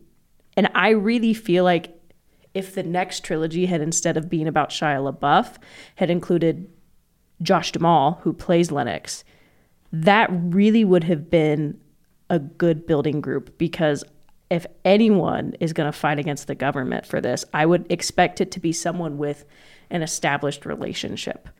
I think there's a lot of missed opportunity in casting an entire new group of humans because honestly, we don't we, we don't care about the humans. But honest, I think Lennox could have been a character we did care about. We see that he has a family at home. He's got some skin in the game. He we see that even in Dark of the Moon, he was going up against director Mearing in defense of the Autobots. So I feel like if any of them would have been against them, the government in this actions, it would have been the previously established characters like that. So that's like my biggest beef, mostly also because I- you just don't care about any of the human characters except Stanley Tucci. Um, we But- care about him. Would But- Lennox kill a guy by throwing a football at him? I think that was Michael Bay's biggest He'd probably actually kill him with a gun. he would probably actually just kill him. And I think what you're saying, Rachel, would also make. I think it's very possible this, at least early drafts of this screenplay, had that in mind. They feel similar. a huge element of this movie is that, um, Michael, uh, I was about to say Michael Bay. Optimus Prime keeps referring to the people he's defending as his family, which includes the humans. Yeah, he got real attached to these Yeagers. He was like, mm, adoption. Yeah, really no reason for him to feel like street cats. Like He was I, like- after the first, even though I think whatever they do with Shia LaBeouf in Transformers Two and Three is terrible. After the first one, it is very believable that him and Optimus and Bumblebee have a connection. It totally makes sense, and that's I would say quickly established in the first movie. I would say pretty quickly in the first movie. I feel that there is an actual bond between uh, Michaela and Sam with the Autobots. I do not feel that at all in this movie, and it would make more sense if it was people they had fought beside, and also the daughter character in this movie would make a lot more sense. Yes. because we see her as a baby in the first movie. I don't think enough a much- time would have passed, but Um, I mean, like but yes, they do that all the time in movies. It's like it would make uh, this father-daughter relationship make a lot more sense since that is like Yes. the first scene of the first movie is Lennox and his baby daughter. To have Lennox in this movie having lost his wife, now having protecting this daughter Mm-hmm. after he's protected the Earth, The government's turned on him. Mm-hmm. I'm just totally agreeing with you, 100. percent Someone's probably fan fiction written it, but you know, probably. But yeah, it's just they yeah. I, I I do have something to add now. Um, this was not originally in my list. Okay. Ooh. Um, there's no reason why the Yeagers are are even with the Autobots. The what establishes them as on the run is when right, the government agents come there and they're searching for Optimus, and they point a gun at um, at Cade and his daughter, right, and they're doing all this threatening thing, and then Optimus comes and saves the day. But they found Optimus now. Why are they chasing the Yeagers? The Yeagers They're because so that plot line was explained a, well i don't know how well it was explained but what was indicated so we see this actually with the secretary of wh- whoever whoever whoever's working with the president came in and was like so you guys are hunting down the decepticons right? And they reveal well, we're hunting down autobots and decepticons. And that chair was really confused because he's like well we we fought with the autobots. So there's like this kind of protection that the KSI is trying to have. Cemetery Wind is the bad guys. KSI is the business side. You know, a, a, like I'm a mullet, business in the front and then KSI in the back. I don't know, or Cemetery Wind in the back. Ooh, Um, it's getting late. and so it's 10:30. is past and- Rachel's and- bedtime. And so, and so what it is is that they are trying to keep it under wraps. That they are also hunting down the Autobots who were the good guys. So they're going after the Yeagers because the Yeagers know that they're hunting the good guys. It just, it, I I was not. I think they the, the Yeagers get stapled onto whatever plot the Autobot. They get dragged along through this movie, and and it, Mm-hmm. it does make sense. It doesn't endear me to them. It, it they're just the worst. what do you got next on your list? That uh, well, we've gone through all of my bads. So my final one is so you can talk when you look at these movies. I think by the fourth film, we've talked to death how the action is overly edited. It's it's poorly shot. The CGI is is wonky, and um, I think this movie does make a stronger commitment to being smaller scale than the last one. Makes a better commitment to being a little more recognizable what's happening, to easier to follow. This one, I think, does make improvements over the last one. It is still a, fundamentally a bad movie, but where I fault this movie over the last two, and it kind of goes back to the first one. The last two are bland, empty movies, but the the first one and this one, I think, have a lot of missed chances on sub on good subtext, like things this movie could have been about. This movie ultimately feels like it's about nothing, but there are some very obvious ends. I think this movie could have tackled some interesting. It doesn't have to like. Again, I'm not saying this movie needs to be about anything. You can make fun entertainment movies, but they need to be an hour and a half. You got to cut it off at like 90 minutes. You cannot be. What is this movie like 140, 150 minutes long? It's over Um, two hours. It's well over two hours. It's like 245. Yeah. Um, some things this movie touches on. It touches on the treatment of veterans. This movie is about post-war. How are we treating these Autobots? That's an interesting subject of, you know, how does a country treat the veterans after a war that was kind of tricky? That's an interesting subject. It touches on the subject of drones, something that is really prevalent in our age. The fact that these humans are building their own, what are supposed to be mindless uh, transformers. Is this a Tesla joke? no drone. No, like I'm saying drones. with like you know, self sentient cars. I'm more thinking like how the military use of drones and like how Oh. humans separating themselves from war and trying to enact evil through a surrogate robot could have been interesting. Not touched at all. Also, could have been interesting. Uh, similarly, interesting conversation of the military-industrial complex. This military man and this CEO are trying to come together and make billions of dollars making death robots, and they end up nearly destroying the world could have talked a little bit more about that, but ultimately those two humans, the CEO is redeemed just by turning sides, and the and the uh, evil military man is just killed. So there's not really any sort of grappling with those subjects. I think these are all missed topics that the movie ultimately doesn't really deal with, but yeah. So that's that's my thought. Rachel, what else do you have on your list? I'm on the confusing and uh, unusual, un, unusual. at this Yeah, I'm on to my. Let, hmms. let's do it. So, as uh, Joshua Stanley Tucci is walking through the KSI business, he's like, I don't know, it's like they're walking through like a tour or whatever. They walk through a project showroom, and there's like a bunch of footage playing on the screens. There is a specific shot that is swiped directly from Dark of the Moon. and it is the scene, uh, probably about two thirds in, where all the Decepticons wake up on the moon, but it's shot in the air and moving like it's a genuine camera shot, and they have it playing. How did they get that? How did they get that footage? It's just something that I was kind of like, "Hey, that's weird. What el- what do you got? We have actually my hmm, list has actually been cut down to uh, just one. That's all that's left because we've covered everything else. Um, there's a bit where they say quite explicitly, um, it's like Bumblebee, but better, right? And like there's Bumblebee freaking out about like they've made Stinger, who's the better Bumblebee. I'm just I'm bum- What a Yeah. bummer They've captured Bumblebee. Mm, that's a Bumblebee. Oh my gosh, this will not make it into the top ten bits or the top hundred bits or whatever. pretty good. But it's pretty funny. I like Bumblebee.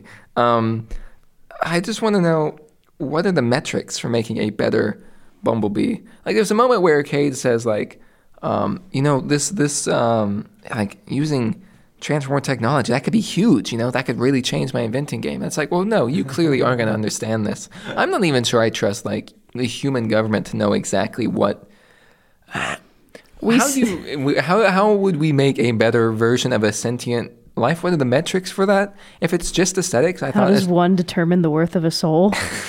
yeah, exactly. I was thinking just, um, Hmm. like I thought the uh the Transformers could transform into anything, this is a Jurassic Park film. and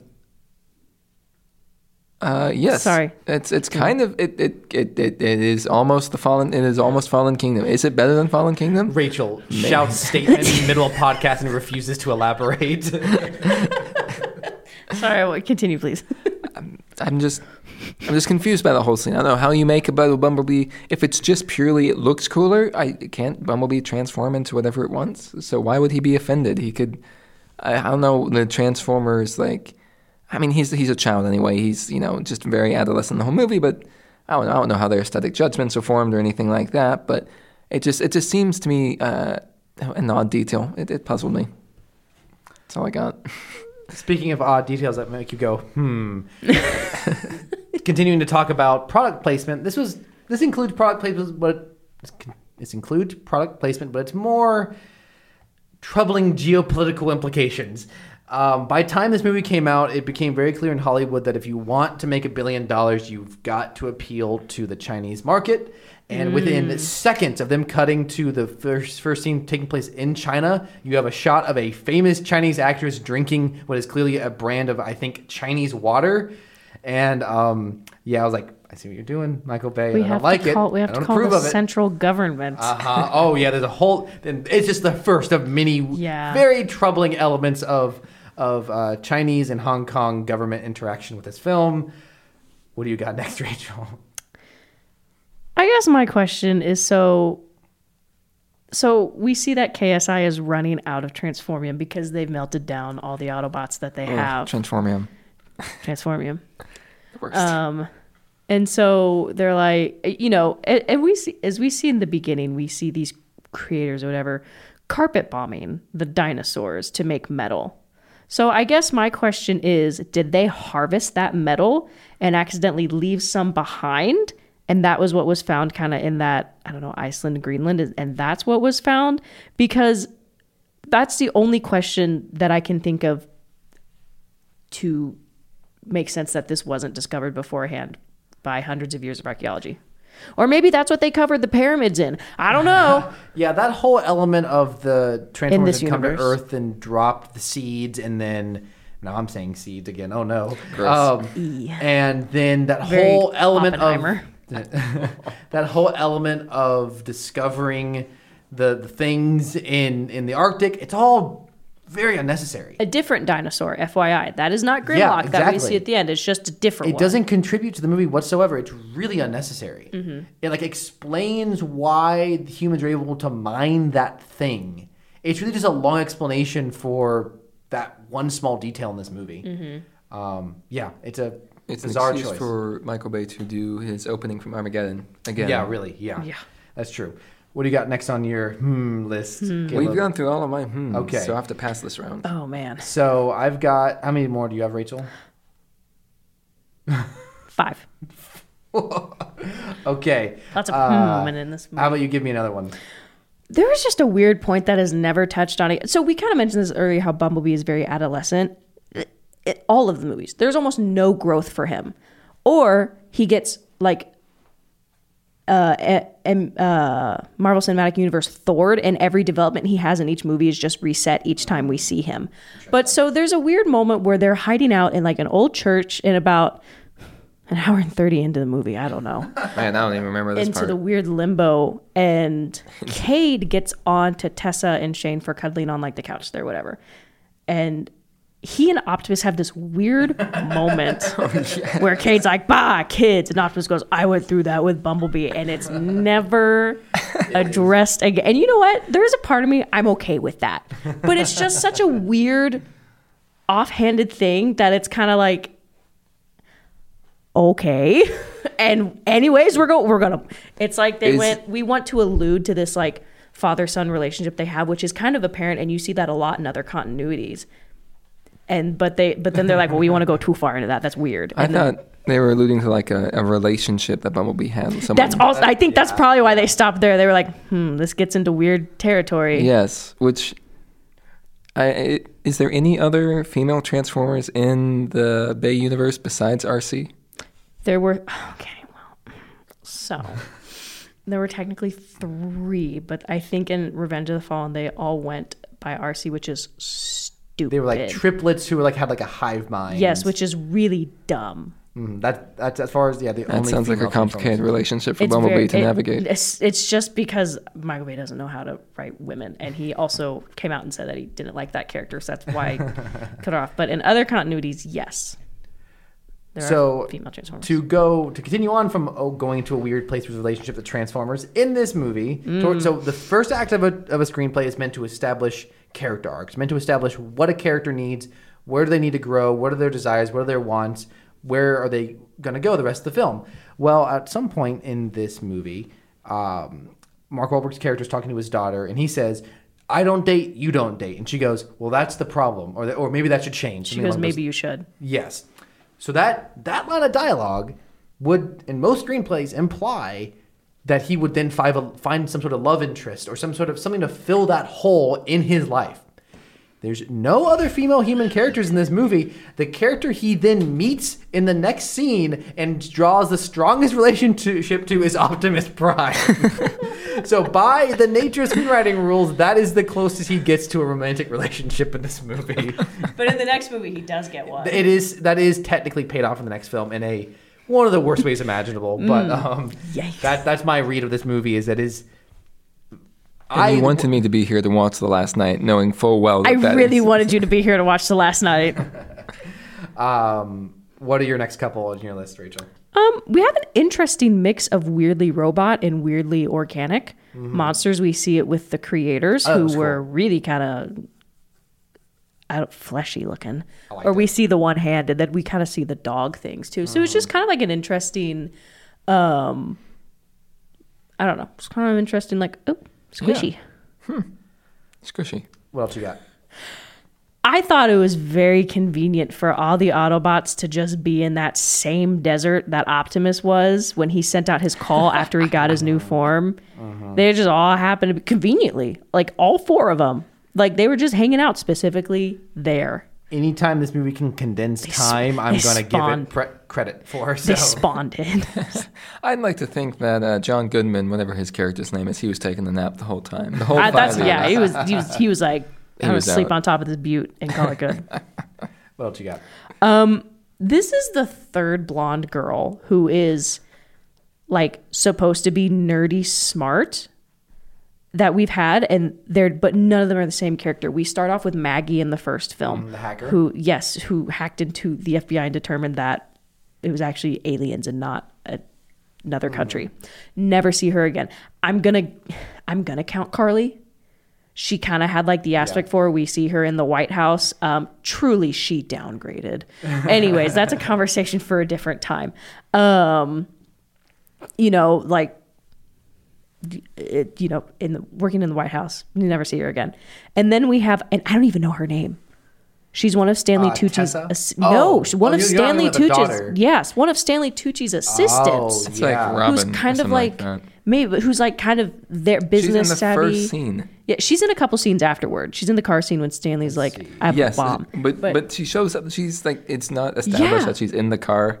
But I mean, this is just a general critique of no one. It, it's Darcy. never clear where anyone is. Darcy, Darcy. that's her name. Played Yeah. by Sophia Myles. it's just kind of like this interesting trend that yeah that just keeps happening with weird similarities so that was just something i noticed My final hmm, note was just a shot in the movie that really stuck out to me. I'll show you guys in a moment. I'm going to set it up first. So they are. Uh, it doesn't really. The context doesn't really matter. It's just this very randomly, especially as establishing shots. Um, Michael Bay in this movie really likes to have like very what I think he thinks are aesthetically, aesthetically pleasing um, establishing shots where the colors are, are nice and balanced. Because there's a lot of shots in this movie where things are overexposed or underexposed. Shots that are meant to be interesting to look at. He's, he's trying to be a good cinematographer. In this movie, if one for one detail would be, I think, a relatively aesthetically pleasing shot of a location, except for the fact that it has the word gas in big letters. It's a shot of a gas station, and it's just this aesthetically looking shot of the word gas, which I found very amusing. How American of him. What else you got, Rachel? this is my last one um, i happen to think this while we were recording i am if i remember correctly i'm about 90% sure that my grandma went and saw um, age of extinction and the last night because mark Wahlberg was in it I very I remember her talking to me about them because she wanted to see them because Mark Wahlberg was in it. Huh. Mm-hmm. So moving on to, um, I've got um, a list of just out of context quotes I wanted to share that I've written Ooh, down. I got good quotes too. Um, we have a saying on this planet, and the enemy of my enemy is my friend. Well, I have a saying, I don't care. my face is my warrant. Cade, they are going to kill you. His name's Shane, and he drives. We're not in Ireland, Lucky Charms. We're in Texas. Join your rebel friends, fugitive scum. You defend my family or die. Got your fortune cookie. You see my face, your life is done. You can change anything into anything. And as Caleb said earlier, algorithms, math. what a quote you I have quotes from us I- I throughout also watching have a this. list of quotes from Caleb, you have some, you have some bangers. Um, this was during the factory scene, 40 minutes in, where Shane is driving them through the factory to lose KSI. And you just go, just off screen, a Transformers movie is happening. so good. Absolutely. I love that. Um, there's a point early on when Optimus Prime is heavily damaged and he says, My Autobots can fix me. And Rachel goes, I just need one of them to sacrifice themselves. Which is we've seen to be We've consistent in this it. series. Um, okay, we got another one. So this is where they're escaping KSI again. And you just go, who did a better cornfield chase, Michael Bay or Christopher Nolan? There's a point where Cade says to his daughter, No smooching. And she says, You're so square. Who says smooching? And Caleb says, Who says square? um, this is a good interaction between you two. So I can't remember what what you mentioned, Caleb, but Cameron just said, "Don't reference better movies." Caleb, to which you say, "So I can't reference any movies." yeah, good stuff. Uh, out of context ratio quote. This is just like that scene in Finding Nemo. Tell us which scene you think we're talking about in our review. Um, Comment it below. Yes, I cannot believe Cameron and I did not make this comment. We are an hour and 30 minutes into the movie. And so they're in Chicago, they're flying around, and we mentioned one of the Transformers, Crosshairs. And Caleb just goes, Wait, Crosshair, zero days since our last Crosshair incident, which I cannot believe we didn't make that joke. I really appreciate that. I, I mean, wow. that was good. Good stuff. Um, there's a point where uh, I don't. I've, I've kind of forgotten the exact context, but uh, they're standing next to one of the spaceships, and a character just goes, "It's a spaceship," and then the next shot is a helicopter flying over, and Caleb just went, "That's a helicopter." Um, so this is not a quote from tonight, but this is a quote from when I saw it in theaters with my mom. We're in, we're two hours and forty and fifteen minutes in, and my mom leans over to me and goes, "So where are the dinosaurs?" because that's a very accurate question to ask in this film, where all the marketing is dinos. That might be the subtitle of this film. Is Transformers Age of the uh, Extinction. So where are the dinosaurs? Age of where are the dinosaurs? My final um, quote, and it does require context. Uh, at the very end of this movie, infamous to me, uh, Optimus Prime just flies off. He just very suddenly can fly with the jet packs in it, like the jet boosters in His his feet. feet. Which, side note, is a big point in the last two movies that he needs a jetpack, and he could fly the whole time. Condensed this time. Um, so he does that. He just flies off into space, and there's a shot of all the Autobots and humans watching him. And uh, Rachel, what did you say? I'm not gonna be able to say it without laughing. I'll say it. It's a it's a very clever biblical reference. And the disciples watched him until they couldn't see him anymore. so good. Oh, so funny. I feel like I can't say any more quotes. The best one. We gotta end on. Okay, well, if you want, then that takes us into Oh man. just more humor, more laughs to come in Oh, a meme minute, but it's longer than a minute. Hopefully, it's not longer than this movie we just had to sit for. But is it longer than a meme parsec or a meme? It's gonna be. It's gonna be shorter if you keep going. Rachel, what is the first meme you have for us today? Oh, okay, so we're sorry the TikTok. So this is very important context um, that you need to watch. There, all this is is a cop going down a slide. Very important TikTok. It's just oh man, I love that video. so so you, you so you've seen it. yes. So um, for context, so so that was the context. So this is the actual meme. And it says Luke right after meeting his father and losing his hand. Oh my gosh, that's and so Someone good. has edited the bottom half of the slide and the cop flying out at the bottom of Cloud City. Oh my gosh, that is a great, great video. Um, so I'll, I'll include a video that I sent to Rachel. I'll show to, to Caleb now. Um, so for context for this, at the end of, um, at the very end of the sorry, the third act of Dark of the Moon. Um, Eh. That's what that sounded like. Sorry, I'm trying to figure out how to do this. Um, at the in the third act of Dark of the Moon, Optimus Prime doesn't ever really like he isn't like consistently in the action. He's constantly like flying in, decimating people, and then leaves. And so I sent this video uh, to, to to Rachel elaborate. with the caption, uh, "This is this is Optimus Prime going in and out of action scenes." Uh,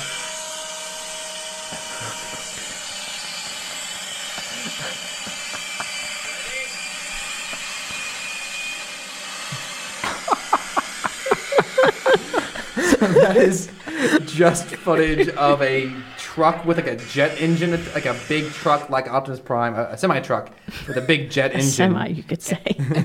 and it just takes off. I just wanted to get Caleb's reaction to that. Very good. Love it.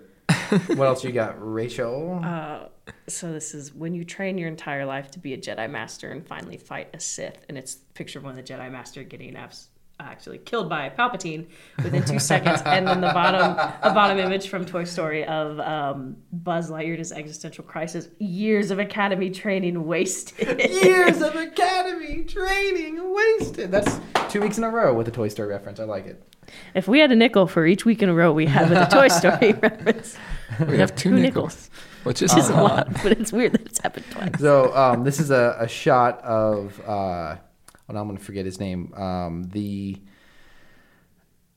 the bounty hunter from Clone Wars, who's also in Cad Bane. Cad Bane. It's a shot of Cad Bane, and it just says "Blood thinks he's Oppenheimer." he's got he's got a hat very similar to Oppenheimer and the black jacket. Not blood thinks he's Oppenheimer. Um. We gotta cut that. That was my stomach. We can't have that. That's not allowed. Mark the time code, Athena. Yeah, mark the time code, Athena. Um, speaking of, I also have a Cad Bane one. Um, Clone Wars. So, this is a see. This is a image from uh, Book of Boba Fett where we see Cad Bane walking away, and it's a conversation from Clone Wars between Ahsoka and Anakin, where uh, Clone Wars fans is watching this. Look, it's Cad Bane. Are you sure? Uh, who else wears a hat like that? Which is That's fun, weirdly relevant. yes, very Really weirdly funny. relevant. Um, so this is a uh, someone has modified a comic. Um, Someone? and- Hmm. Yes. Um, and the original comic it says, "Yikes." Murder hornets, but instead of hornets, they replace hornets with Decepticons. So it says, "Yikes! Murder Decepticons." I find that offensive. Not all Decepticons are murderers. You don't see us calling you murder humans. What do I call you then? And the, the human's been replaced with Sam Witwicky. I'm ki- I'm kidnapping Decepticon. I'm tax evasion Decepticon.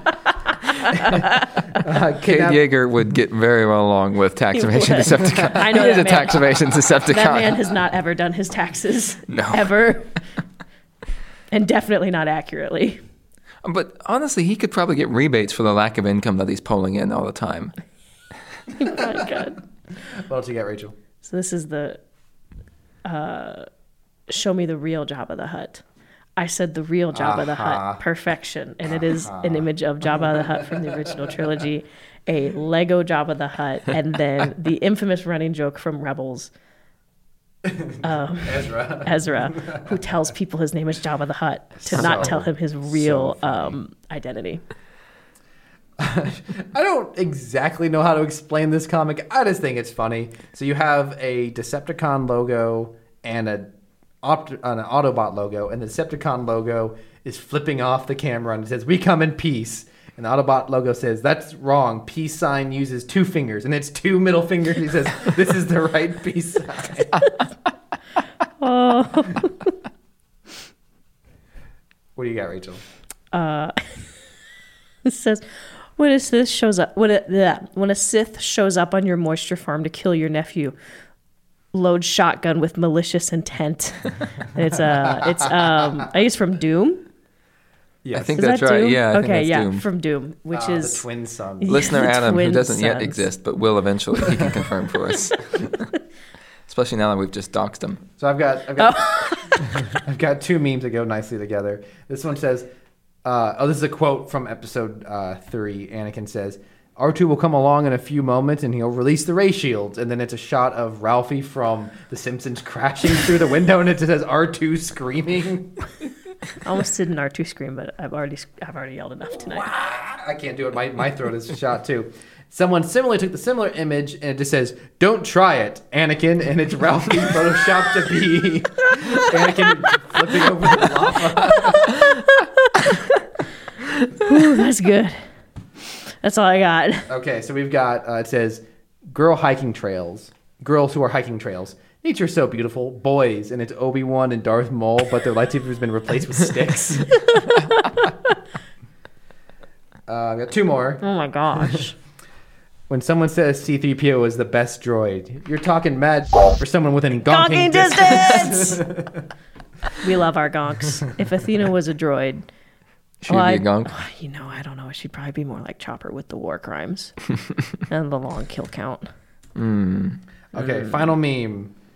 There's a man talking How to did a we waiter. not do Gonkenheimer? How is that not a pun? Oh my gosh! There's your meme that you brought this week, Gonkenheimer. Devastated. Oh, you should. And you I am become Gonk, Gonker of Gonk.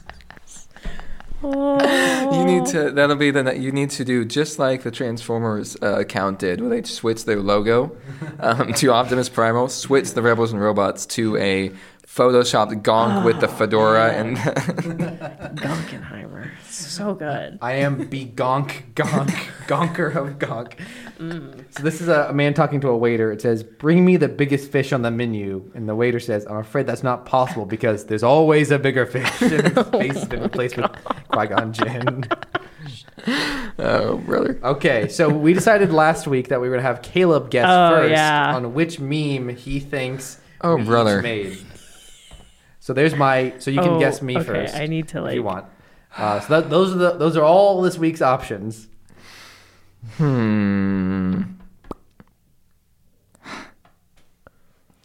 I don't. I just don't know what the fan base is for the Gonk joke, so I'm going with the Gonk meme. But maybe there's more people who are fans of Gonk droids than that. The Gonk joke is a huge joke in the fan base, and I did not make the Gonk meme. Oh man. Oh my gosh. Um, so now you can guess uh, on Rachel's. It's only, it's only four, so only you got four. a twenty-five percent chance. That's better getting- odds. Um, Wait, do we say it if he guessed it right? If he gets it right, yeah, tell him. Cause I already, I, I should have let you guess separately. I guess that would have made more sense. Yeah, but tell him if he's wrong or right, and then I'm gonna go with um. This is literally a guess. I have no basis for any of this. I'm just like picking in my head. I'm going with the Jabba meme, just purely picking it. You're wrong. oh, Well, there you go. Ooh, I got lucky because I think that's probably the one. Oh wait, wait, wait. There's two Jabba memes. There are. Oh wait, maybe there's just the one. Never mind. There's just the one. I got. I somehow I, I separated them in my brain. Um, that I I don't think I would have guessed that. Okay, my guess is it is it this one? Yeah. You you tried to sell it way too hard when you didn't know it was Doom. I didn't know. Oh, you didn't. I've never played Doom but why did you include that image then? because I like the image. It's one of my favorite Did reaction. it already have that caption on it? No. And it, malicious, malicious. What's it say? Oh no, the the load shotgun with malicious intent already was there. Okay, that's the part. The Sith Okay, one was okay. mine. I just I couldn't I didn't know if it was Doom or Halo. So the meme is when a Sith shows up on your mo- moisture farm to kill your nephew, load shotgun with malicious intent.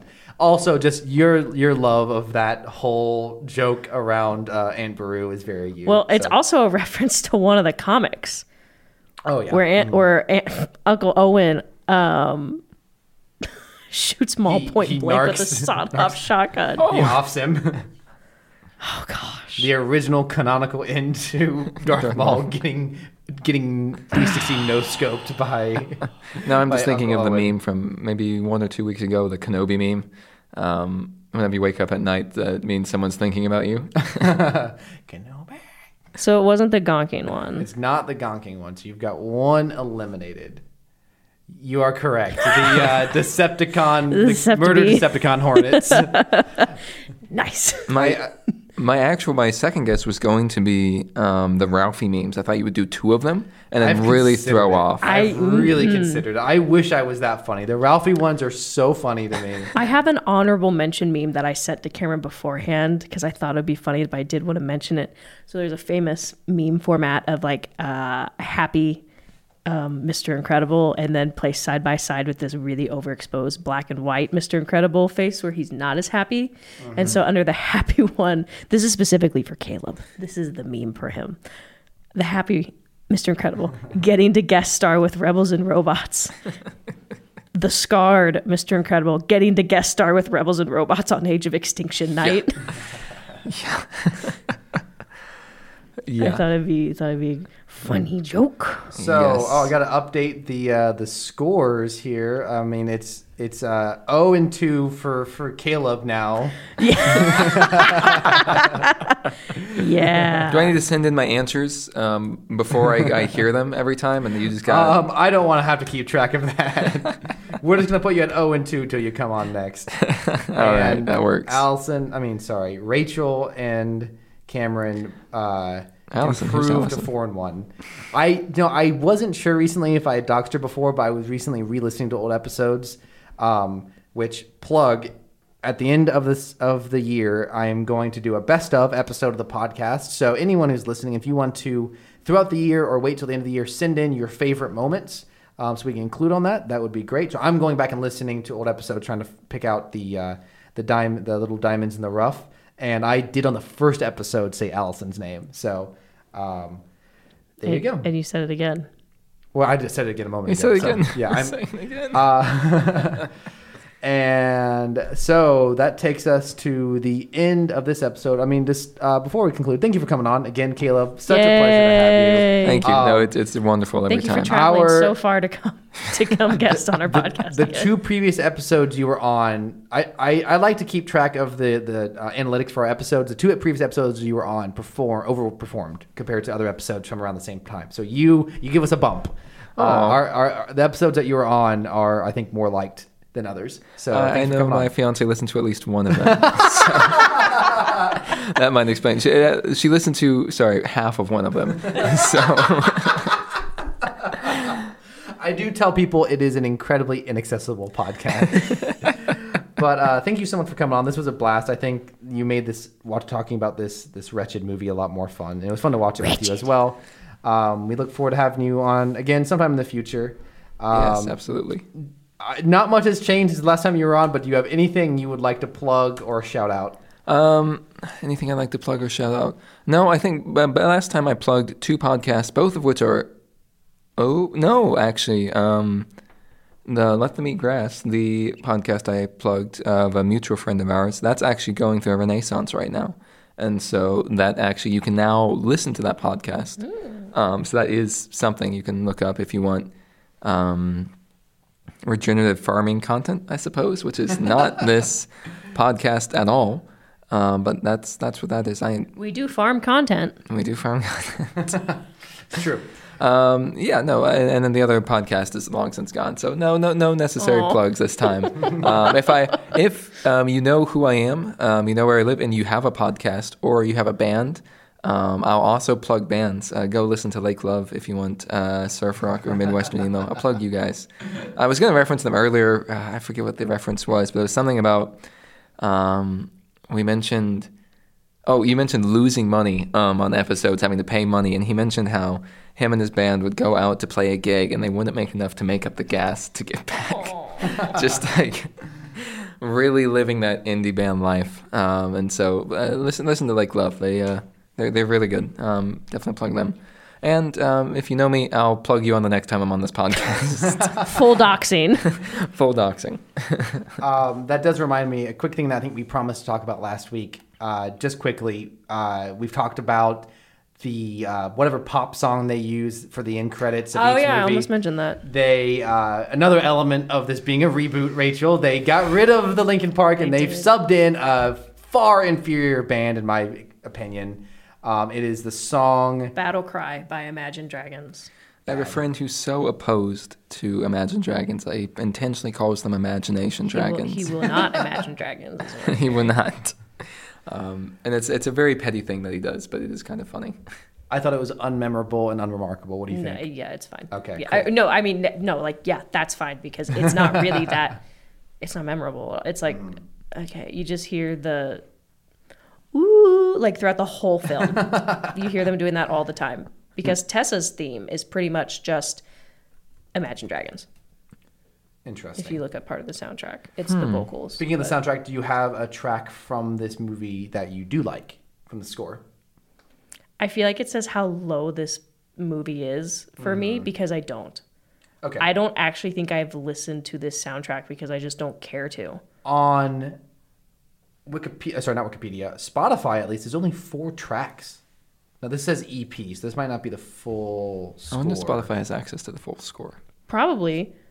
Typically, if they don't, they normally like gray out the songs. There's but- just a lot of the main themes that we've heard in the pa- in the past films. There's just nothing that sticks out. I think there was one bit during the highway chase scene where a similar theme from kind of like the other the main theme comes in, but it doesn't last very long. I agree. Yeah, totally. So on Wikipedia, so what I have on Spotify is the EP, which is only four tracks, but there is a larger s- score that has 23 tracks. And then there's the complete score, which has, oh, 82 tracks. Oh my god. It's two hours and 19 minutes. That's that's almost the late. So you're telling me there were 2 hours That and is- 19 minutes of music and a 2 hour and 40 minute I film. mean, that is literally the complete score. That's Oh just like, I think typically with most scores they release, they like choose There's snippets of 20, songs. 20 minutes of silence in this film. That one makes sense. Could you imagine though? No. if- Dragons? All right, I'm Couldn't gonna leave. I'm gonna leave. I'm gonna leave. That's it. I'm done. I'm done. Um, could you imagine if the score is to a different version of the movie than the one we watched, and so it doesn't even line up with the movie we watched? No one's gonna go through. I, I pray no one goes through to listen and check if this is the case. I I don't wish that on my worst enemy to have to go through and listen like that. It's corporal punishment. And and Megan, this is not a challenge. Not that you would do this; you would be uninterested in the score. But this is not a challenge to go through and do that.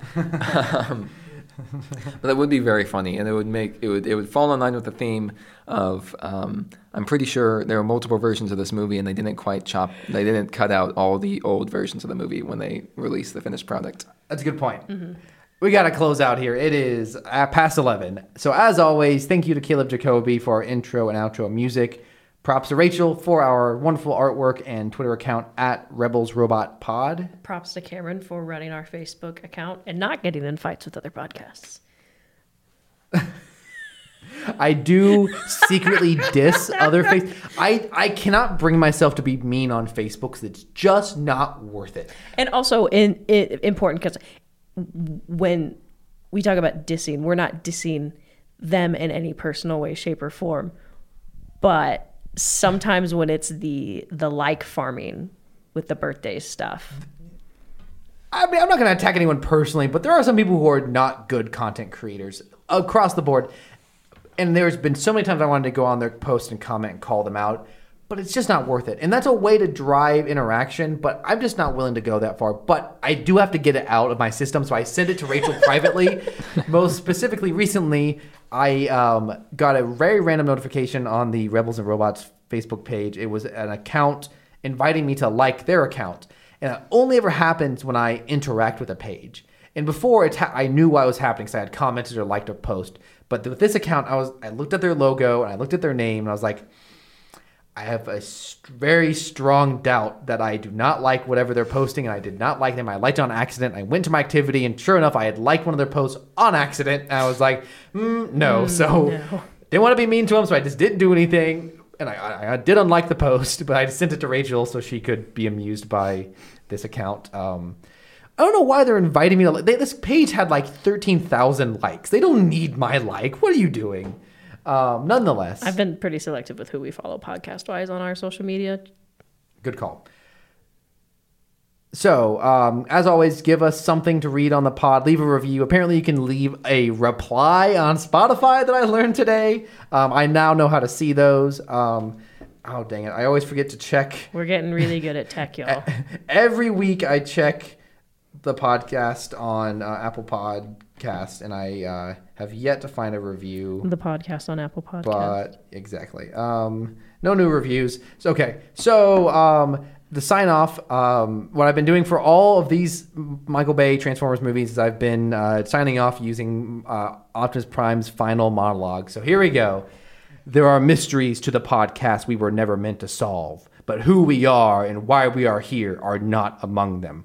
Those answers we carry inside. This is Cameron, Rachel, and Caleb signing off, and this message is to our listeners. Leave planet Earth alone, because I'm coming for you. Good night, everyone. Good night, Gonkenheimer. Wow,